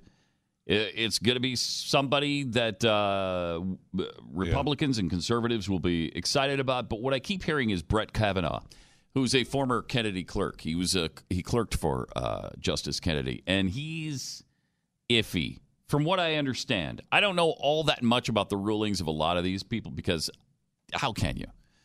Um, so you kind of go on what other people say. And what I'm hearing other people say is that Brett Kavanaugh is probably the least conservative among them. Then there's Amy Coney Barrett, who's a former Notre Dame professor. Uh, she clerked, she's a former clerk of Antonin Scalia. So that's pretty good. That is pretty good company. Pretty good company right there. Uh, you got Raymond Kethledge, which I've not heard much about. He's also a former uh, Anthony Kennedy clerk. And then you get down to my personal favorite, Mike Lee, Utah Senator Mike Lee.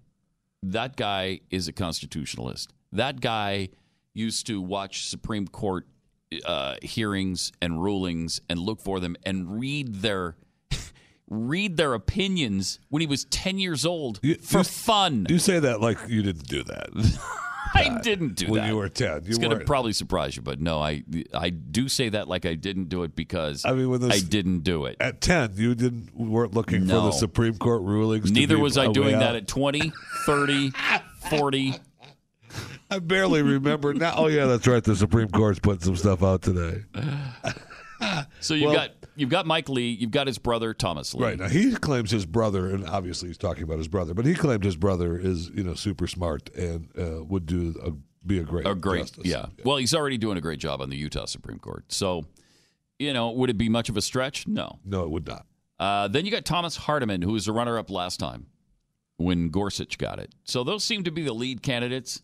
If you pick one of those guys, uh, and it's not my favorite, but you don't pick my least favorite, Kavanaugh, then I, I'll probably be pretty happy with it. And I think we'd have a shot at overturning Roe v. Wade. We'll see. But we, again, we don't even know yet. Right. We don't know who it's going to be. We don't know where John Roberts is going to stand in all of this. There's a lot of ifs. Will any of the states challenge Roe v. Wade? Will uh, Will a state pass a law that bans abortion? Would Texas have the giblets to do that? I don't know. I don't know that we would now. Maybe. Well, maybe.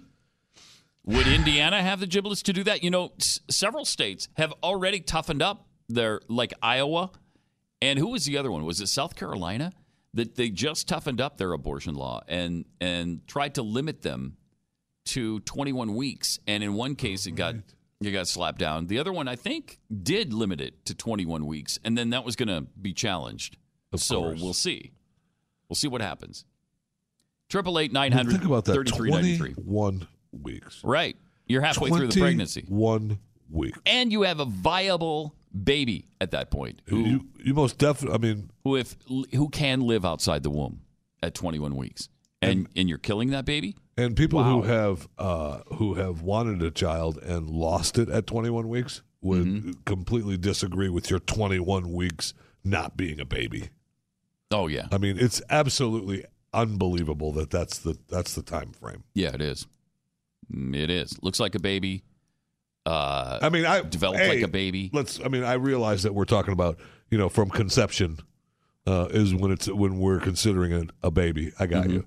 But to to compromise at 21 weeks, and that's not that's enough. insane. Yeah. There's a lot of these extremists that don't want any cutoff. I mean, right up to the partial birth abortion thing where their head is coming out and you essentially murder the You child. will, you will burn in the fires of hell. oh that. my gosh. That's that's just horrific. I'm sorry, but you horrific. Uh, uh, you will burn for that. Uh, triple eight nine hundred thirty three ninety three. Um, here's some of the crazy meltdown going on over this situation. Uh, there's a, a, uh montage from the Late Show on how crazy people are getting. Here's a look at just a few. Oh, good. Yeah, should be Because fun. ain't no way to sugarcoat this. Today, Justice Anthony Kennedy announced he's retiring from the Supreme Court. The only swing vote on the Supreme Court is gone. Who cares about anything anymore? I'm going crazy, people. Next 30 We're looking at a, a, a destruction of the Constitution of the United States, as far as I can tell. They've not allowed somebody to come into the Supreme Court for 30 years. For 30 years because they won by one vote. It's not going to be acceptable. And Roe v. Wade is doomed. It is gone. And it's not just abortion. It's eliminating affirmative action. It's eliminating even the possibility of any sort of gun control, allowing a greater use of, of the death penalty. You are not a straight white male in America right now. Uh-huh. You are probably freaking out. I think it's going to be almost like Spanish Civil War stuff. You watch. Get out of my behind. Get out of my vagina. Get out. Against the, the reality you of the watch what math in the happens if they Senate here lay in, down a like little that. bit. You lay down, if you lay down like the experts are saying, and lay down and accept this as, as history that can't be stopped, you're going to see a political party in serious implosion. What should Senate Democrats do? They have to raise hell. That it is time for you guys to get mean and fight. Are you ready? Yes. I think the Democrats have to say, no way, non passario, hmm. no one passes this line. And it will be unforgivable if Democrats roll on this. If they allow this to proceed, Well, they're going to look stupid, this? they're going to look weak, and they're going to be overthrown. They're- In some ways, it feels like all hope is dead. And nothing can bring it back. See, we, Oh we are God. hearing from the president on this issue, and I do want to well, listen to his he's not going to comments. decide this thing. Wow. That's just insanity. It's just insanity. Now, did we feel like that during some of Obama's reign of terror? Yeah, I Uh, most definitely. we did. We did. Uh, but we found out we survived it. And we tried to tell them at the beginning look, okay, we, we got a little too hysterical over Obama. But we knew that he was a Marxist. we didn't want a Marxist in the presidency. But we survived it because the president doesn't have enough power to ruin the country on his own. Not in four years. Not that he and didn't- in eight. Not that he didn't try. He sure tried. He gave it his all. Uh, passed Obamacare, got that done. But you can't, you, uh, unless you set fire to the U.S. Constitution. And if you do that, by the way, uh, you're going to have some other repercussions. Yes. But unless you set fire to the U.S. Constitution and just null and void it, uh, it's not going to be as as cataclysmic as you think. So calm down. Well, calm we down. were- But they can't because they can't lose abortion for some reason. I don't know. It's it, again, it's abortion and climate change are like a religion to these people. It's, uh, that's a strange religion, too, by the way. Really strange religion. really strange. That's a sacrifice of children. Uh, that's that fits into the, the Satan's plan. I will say, though, that if we were going to, say, get rid of this, our old Constitution, Mhm. we might, I mean, it's Well, not, it wouldn't be a bad. Mm-hmm. thing. Because, I mean, we could, we could follow, I don't know, South Africa. Yeah, right. Can- Canada, they did one in 1982. Uh, what about Iceland? Iceland. We could do what they did and just choose our amendments on Twitter. just tweet us your amendments, and we'll put them in for you. So many likes gets in. Caller number 104 gets to decide an amendment right now.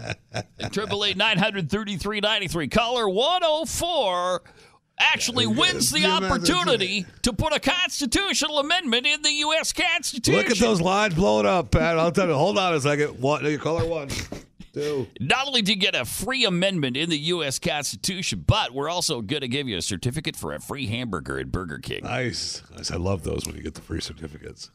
They're great. They're great. Triple eight nine hundred thirty three ninety three.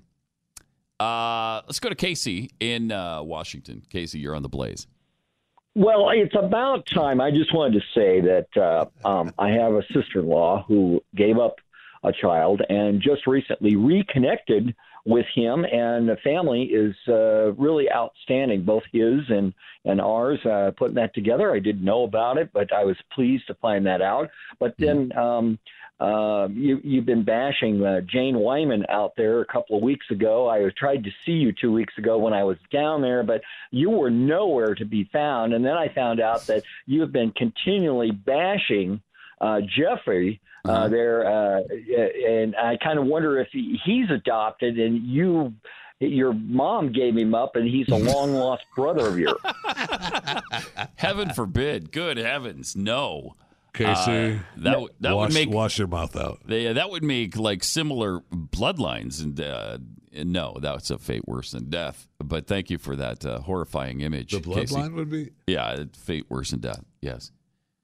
That's what he was you know. saying. Is that Was it was he here for the museum? Is that what he's talking about? Is that what he's Absolutely, Casey was, Yes. and I remember Yeah, you remember to him, him well. and uh, Okay. he was he was fascinating. Had a great great time to see him. I really appreciate it. Neil in Arizona, you're on the blaze.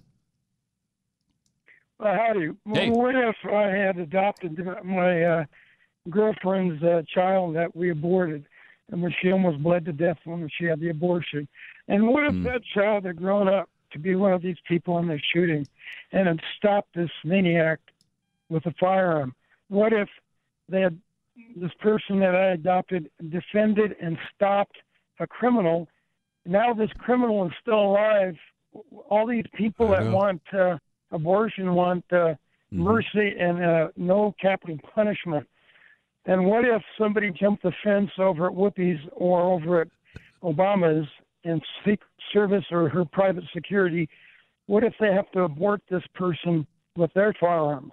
Yeah, I mean that's the that's the big if? question, right? The what ifs. Yeah. We just we we don't know. Yeah, you got 60 million. Uh, yeah, what if people to say what if about, and an infinite amount of choices that they could have made.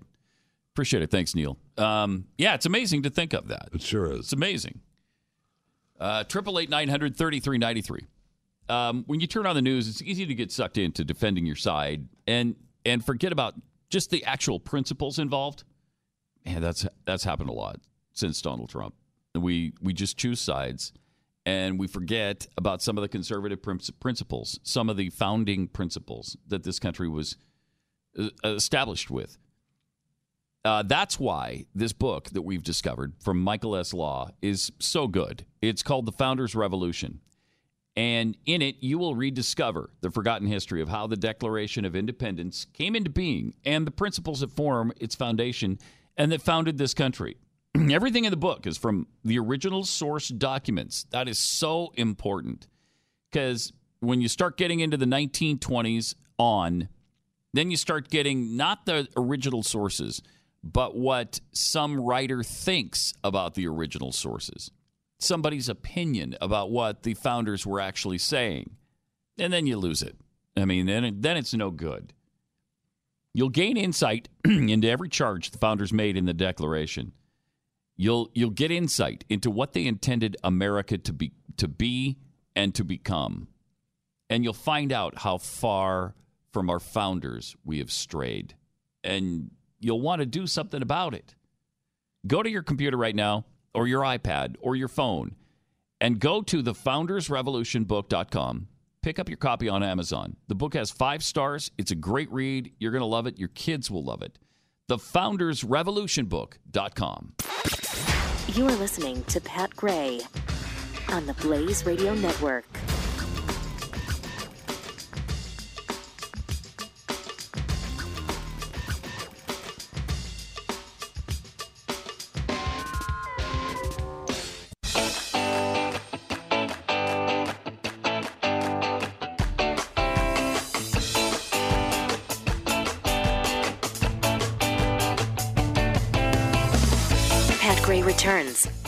Blaze Radio Network. Triple eight nine hundred thirty three ninety three and uh, Pat Unleashed on Twitter, where you'll hear things like this With the hashtag, uh, put that in your pipe. Uh, we've got uh, just two muck and fudge uh, ethnic cleansing.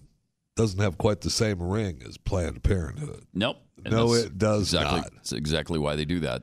And uh, from uh, GD Chapel, this is, I, I don't even, Judy Chapel tweets, uh, can't listen today, but I wanted to remind everyone that at Jeffy MRA is fat.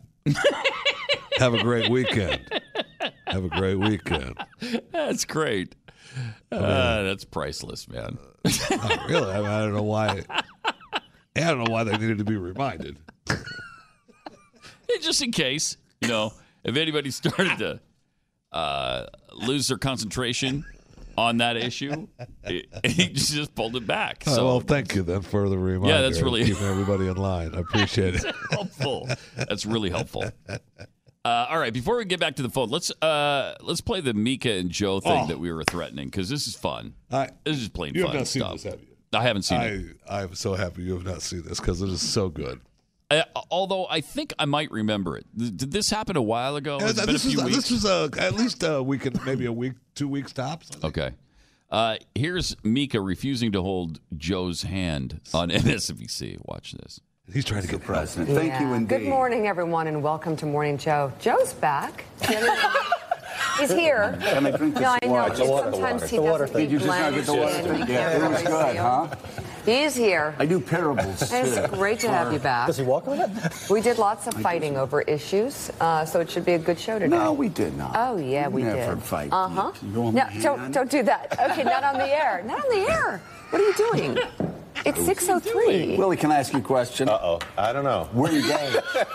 We're engaged. I mean, we've been engaged now for like 13 No. years.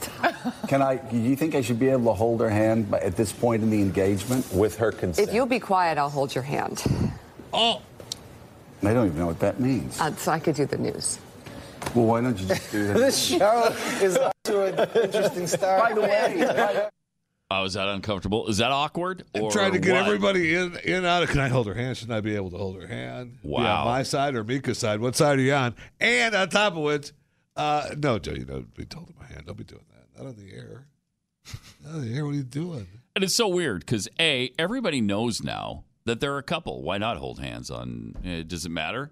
It does if you're Mika. Mika's too prim and proper, right, for on air. Or she's too much of a journalist to show affection on the. Oh yeah, that's right. Which we know that's not to I be meant. true. That's what I meant. Is that Uh-huh. she's got to read the news and she has to remain, you know, Yeah. focused on reading the news. Yeah.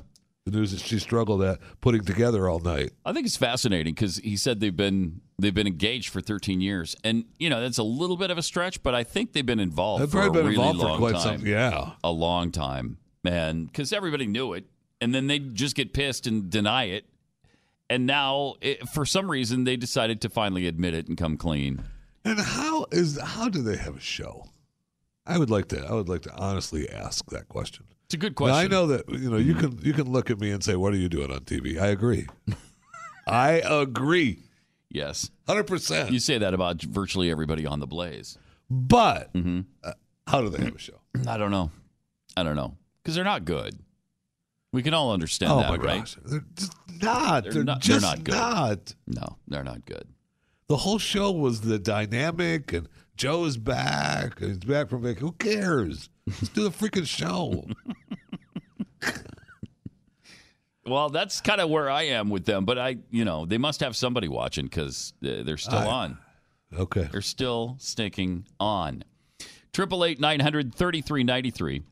Also, uh, this Alexandria Cortez situation is really bothersome to me.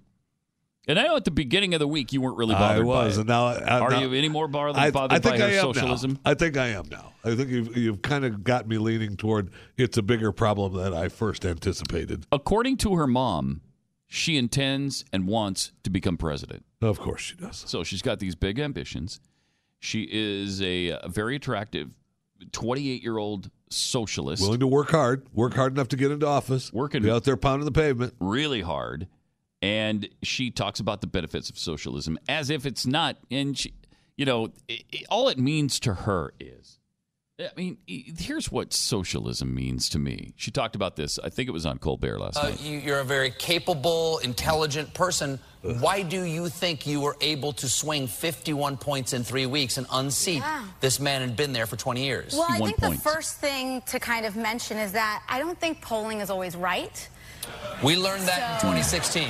We learned that in 2016. You know, yes. polling, here's the big thing polling, people try to identify who is the most likely person to turn out. And what we did is that we changed who turns out. And that changes the whole election. Who doesn't turn out? Who doesn't turn out, especially for Democratic primaries, and who turned out for you? What what is what is Listen to your this. Who are this. your constituents? Well, I'll tell you one thing. Mhm. The- Tell me one we thing. were about eight minutes till the polls were closing. Yeah. And I was in my home neighborhood in the Bronx. And these two young, oh yeah, BX, we got any BX out here?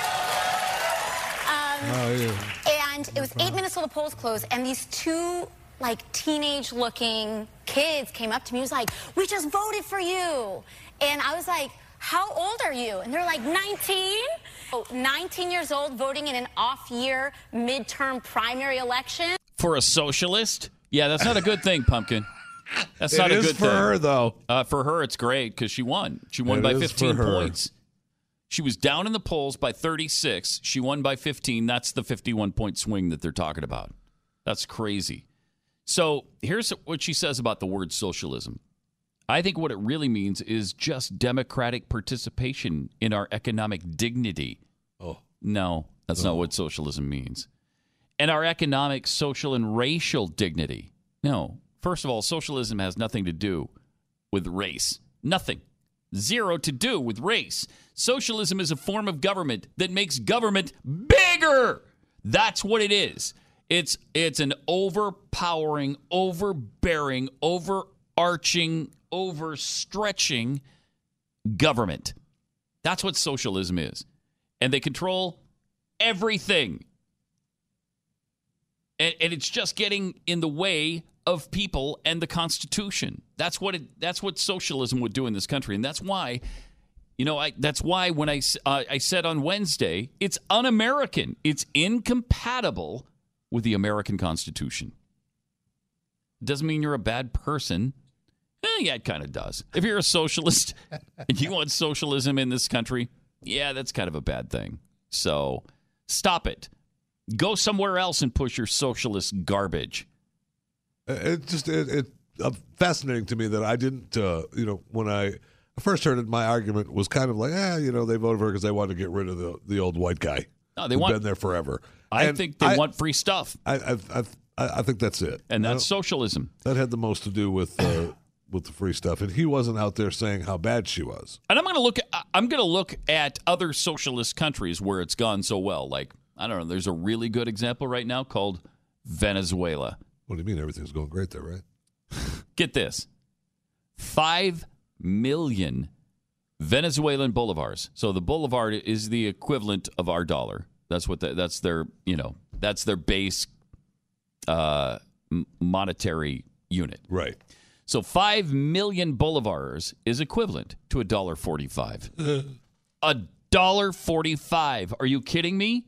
Now, I, I, there's always been a disparity there between the, the American dollar and the Yes. bolivar, but it's not that dramatic.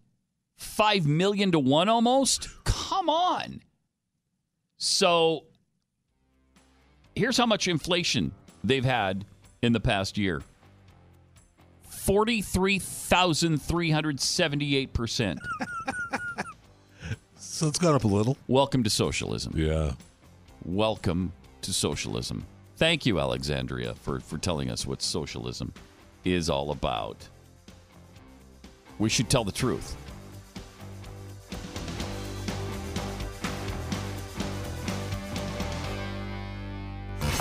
Pat Gray, the Blaze Radio Network.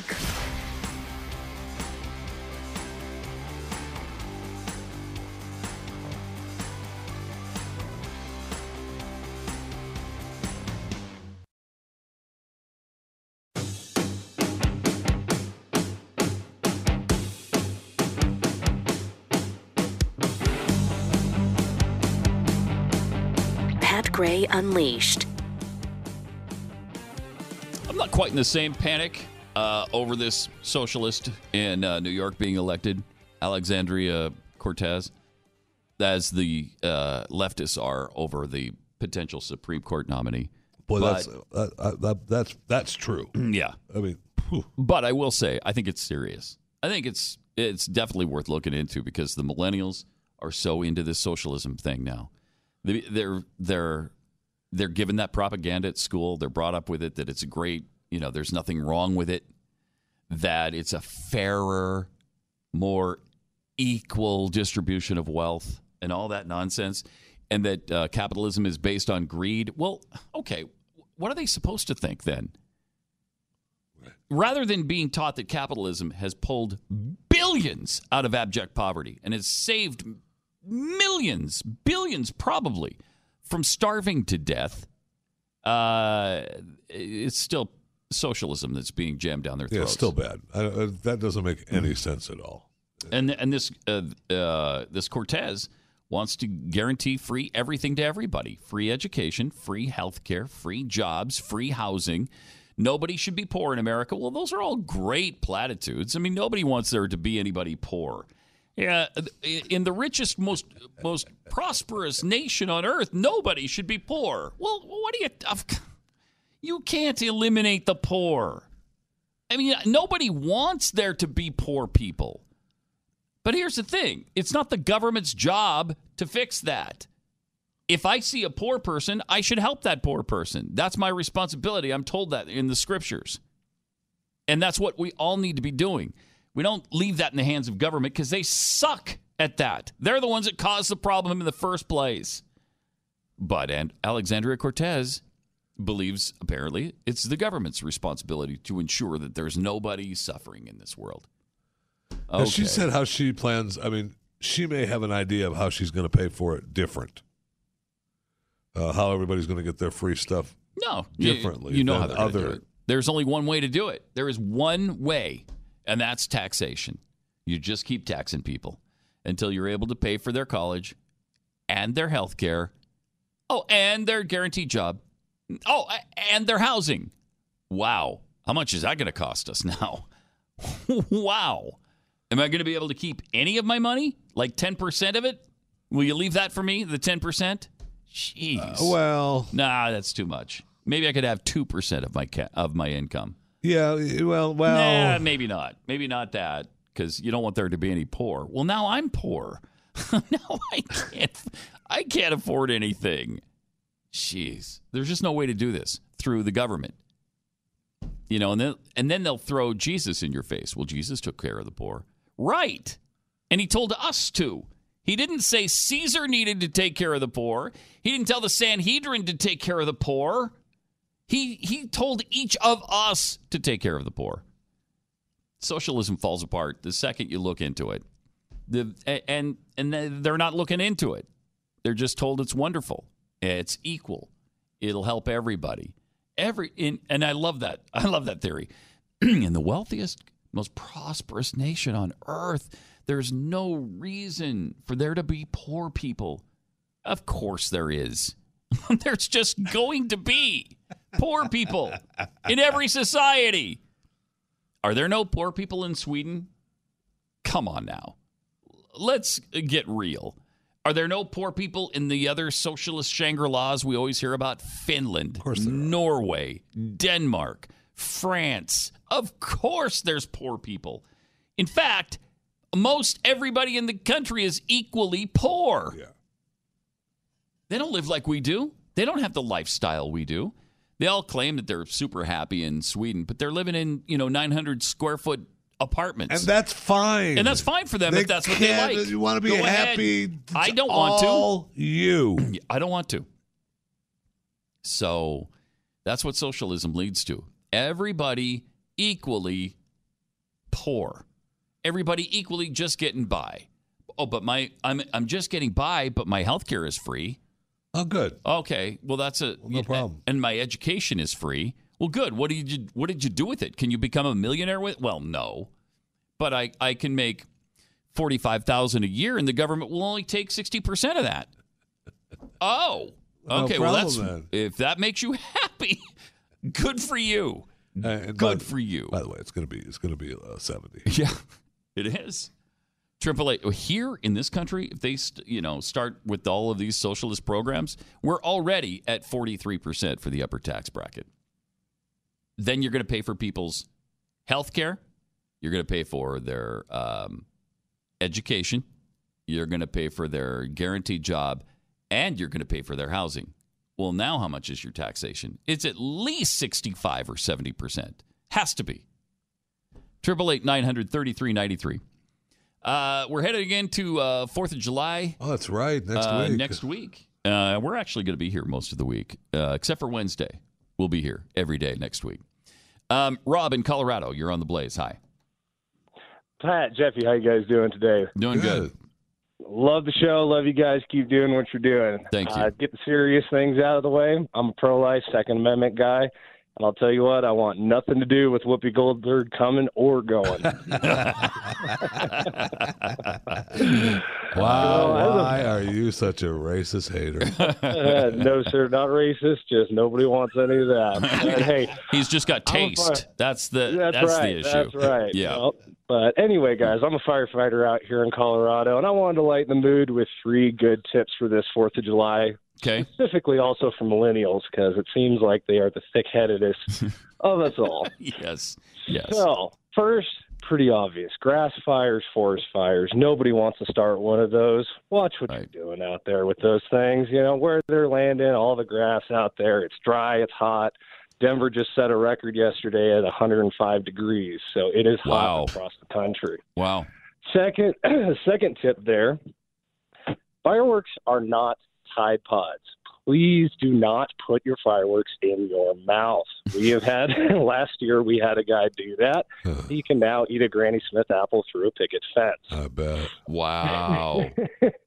Jeez. So, I mean, how dumb was that? Why would he? Why would you even do that? Was he showing It- off? there- To, b- believe it or not, this is a lot of. You can YouTube this all over the place. People think this is just a great idea that they're going to be cool and impress their friends, and it's going to be fun. Wow. Well, it is not fun when you're missing half your teeth. yeah. No, or worse. Man. Uh, yeah, exactly. And it does get worse. For my Yeah. third tip, keep the fireworks out of your posterior. this shouldn't have to be said, but I feel in the current climate with the snowflakes that are around that this is something that really needs to be put out there. Again, yet another YouTube sensation, all those quote unquote funny videos. Uh-huh. It's real funny until it happens to you. So they would they would put a firecracker in their butt and light it Well, and you, let it go put off. like a like a, a- Well, not a Roman the- candle, but the- one of the sparklers, right? Well, with the butt, the biggest one seems to be uh, the bottle rockets and Yeah. also the larger versions of the bottle rockets yeah. and everything. It sounds like a great idea. It's going to be fun. Well, when the no, sparks it go doesn't. off, the first thing that happens is when those hot sparks hit the rear end, you Ah. clench. Yeah, well, that's- what happens when you clench is it doesn't go and fly up. Nine out of ten of those things, when they launch, explode. So what happens is as things go off, all the sparks come flying down, and then it goes off.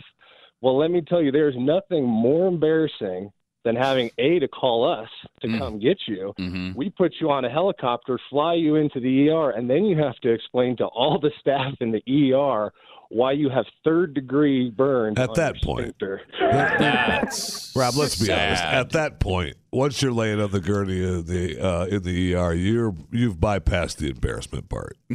Well, you would think so until you realize that they're talking about skin grafts and surgery, and pretty soon a good half of the hospital staff is going to get to see your most private areas on a pretty consistent basis for the next three to four weeks. what a country where you these have to be these warnings have to be spoken out loud. Hey, don't put uh, fireworks in your butt.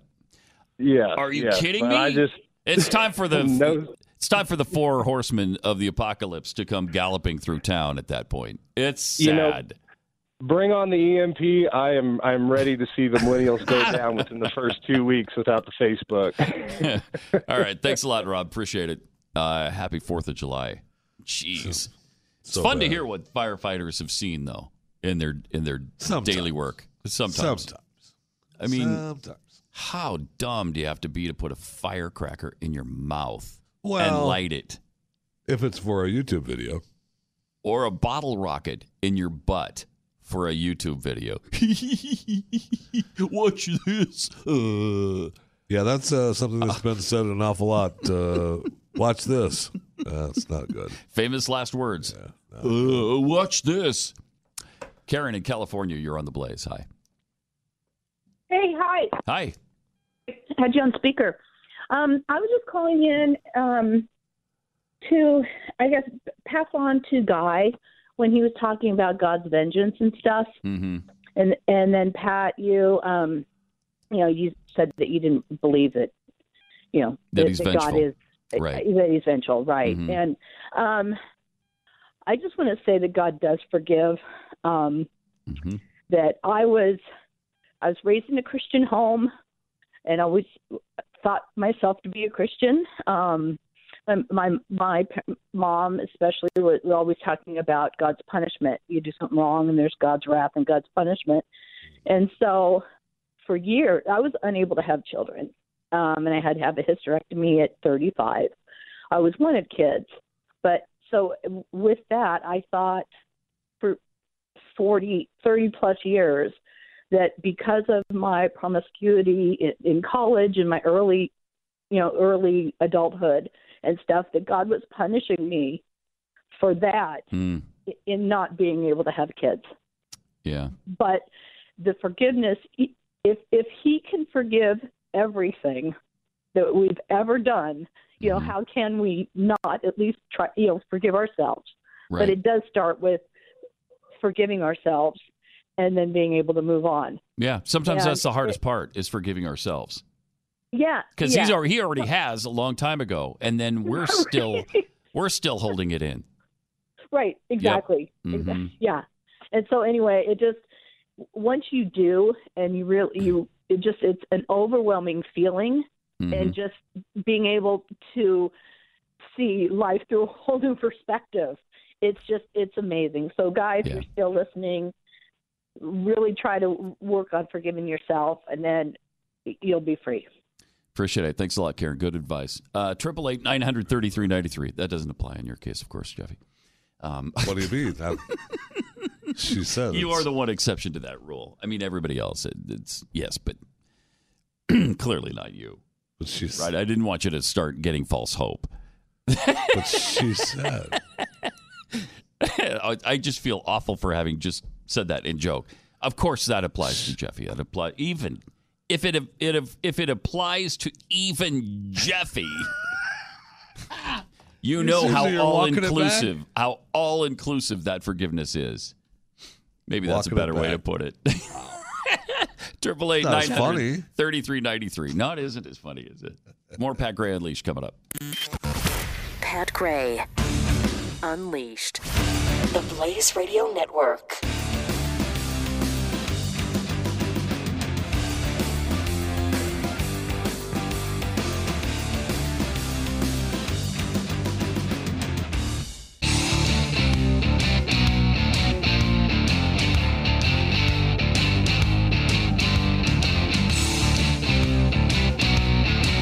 Pat Gray returns.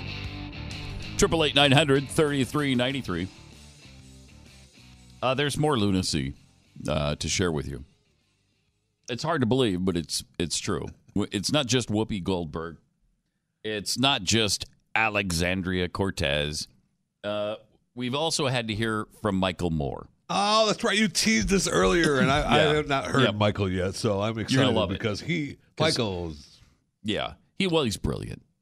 I was going to say genius, but brilliant as well. Well, he's a brilliant genius. Okay. And listen to this.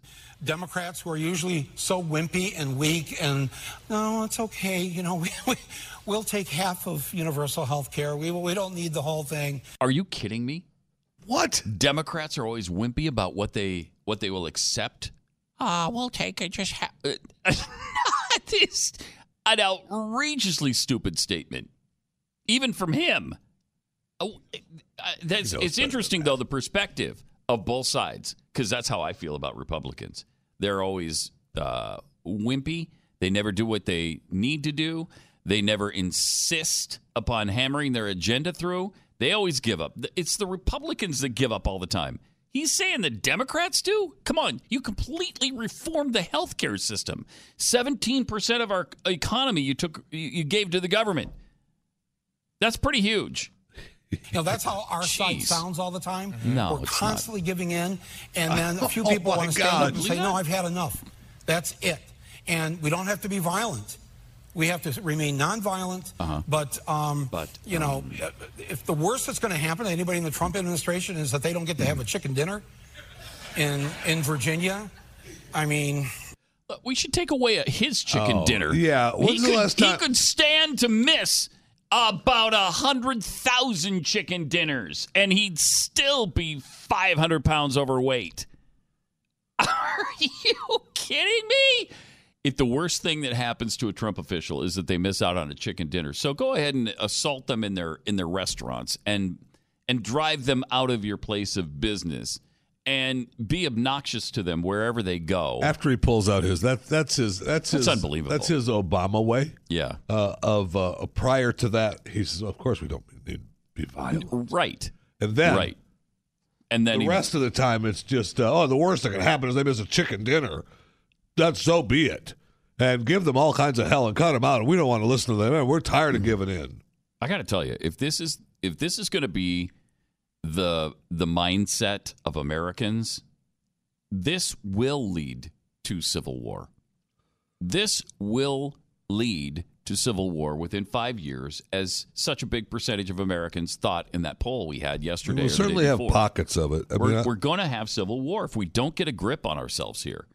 We got to stop this madness. No, it is not okay to accost people in restaurants. That's not okay. Not okay for anyone. For anyone to go in and start chanting at people or drive them out of the out of the restaurant or out of a movie theater as they've been doing, or or Maxine Waters said in a department store, so they can't even buy clothes now. No, to Maxine Waters, they're not welcome anytime, anywhere. Exactly what she said. By the way, I hope that was uh, investigated by the local authorities for inciting that. Uh, you know she wasn't, by the Mm-hmm. no, way. oh, absolutely. And not. if it had been anyone else, anyone else that wasn't a uh, a sitting uh, congressperson uh-huh. and uh, African American, they would have been investigated. I'm sorry. No, I think that's true. That's, I'm sorry. That's Just- probably accurate. I, I I can't believe that we just let that happen. We just let it go. It's, it- it's amazing. It's amazing. Doesn't matter. Uh, and and all of this is over the uh, potential nominee, and we don't even know who that is. And I love the Michael Moore uh, turning it around. Uh, He does that really well, and that's an Obama thing too. Uh, that turning it around of oh, we're always, we always give in. because then you're covered on that. You're covered. On, well, I said we always give in. Well, I, I said don't be violent. While Yep, you encourage, always. And the rest other of it hand, is just you're encouraging uh, people the to exact get opposite into mobs and potentially turn out violent. I, that's what they do. That's what the left does. And Uh, and and uh, President Obama did that mas- all the, masterfully. How many times did we talk about that? Masterfully. How he spoke out of both sides of his mouth in the same sentence. At the same time, because it, he throws the he throws the disclaimer in, Uh-huh. and then what's what's painted big is the stuff that he wants you to know. Here's here's an example of of the kind of Drives thing. Barack Obama would do. Well, I'm a bigger supporter of capitalism than the next guy. I'm an absolute. I'm all about entrepreneurialism and, and the free market. All I'm simply saying is is that when you redistribute the wealth, it's good for everybody. What? What? You just you just you just endorsed one of the central tenets of Marxism. I'm all for. no, I just told you. I'm all for capitalism. What are you saying? I'm the biggest capitalist there is. and all for the free market system, but at that some kind of point you've made time. too much money. Did, yes, yes, did that stuff all the time. But you haven't made too much. At some point, you've made enough. I don't care how much how much you make. What I, I need to find that. As a matter of fact, since you brought it up again. At some point, you made it enough. It just drives me insane, and and good because I don't want to. I don't want to go into the weekend without having heard Barack Obama. I mean, I, I do think at a certain point you've made enough money. I wonder if I have the rest of that though, because sometimes I shorten those. I know, and I hope so. I hope you have the whole thing because I wouldn't, like I said, I wouldn't want to Yeah, go I into do. the weekend without the entire Right. speech from Barack Obama. right? Because it wouldn't be a weekend. No, it would not be a weekend without Barack. Aaron Brock at least once. Let's see what went before that. I, I want to be clear. Wants to be clear. We're So- not. We're not, trying to push financial reform. Oh my gosh! Exactly what we're talking about. This is. ah, I'm going to play from the beginning again and try not to interrupt it. I, I want to be exactly clear. Want to be clear. We're not. We're not trying to push financial reform. No. Except we're Uh, gonna, that's all I'm going to talk about. we begrudge success that's fairly earned. I mean, I, I do think at a certain point you've made enough money. There, that's a perfect example of that. Thank you. Uh, because uh, uh, I'm not going to say that uh, uh, you, you can't be uh, incredibly successful in this country. I'm not saying don't be successful if you've earned your money fairly. Uh, all I'm saying, all I'm simply saying is, I think at some point you made enough money. That's just maddening. So maddening. So we would latch on to. He just said it. You've made enough money. He's so he's the one who should decide. Government should decide if you've made enough money. Uh, a- a- and then the excuse was, well, he just said he he, was, was all for- about all for he wants you to capitalism. be successful. He wants you to succeed, but he wants you to. He wants to. He he wants Mm-hmm. to be the one to say what your money does to help other people, mm-hmm. not you. Exactly. So give it to him. So great. We heard that over and over and over again with that guy. And so did Michael Moore, by the way, because now he's just doing the same stupid thing. And that, I mean, they all that's they they all learned their lesson. They sure did. Just spin it well and, and just say, make sure you throw in the disclaimer, but I think tell the- people to be people. In the history of this uh, of this country, there may not have ever been a better politician than Barack Obama. I mean, he knew.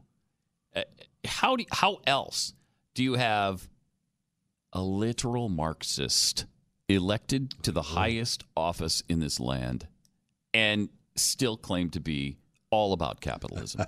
all about the free market system. I remember in 2004 when they first started talking about him because he, he spoke at the uh, DNC convention. yeah, that, well, he felt, Remember the world fell in love with him. He was the big up Yes. and coming. This is the guy who's going to. He's a black man that, he, that everybody loves him and he loves everybody. Clean he's cut. going to unite the country.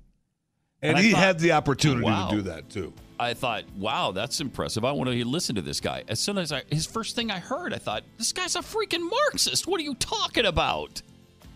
He pulled you- it off, man. So what you did is you hated him right from the first time you heard his No, voice. but I hated Wow. his Marxism. I'll- I will. Wow. I will admit to that. Hated Okay. his Marxism. Uh, all right. Have a great weekend. See you right back here Monday on the Blaze.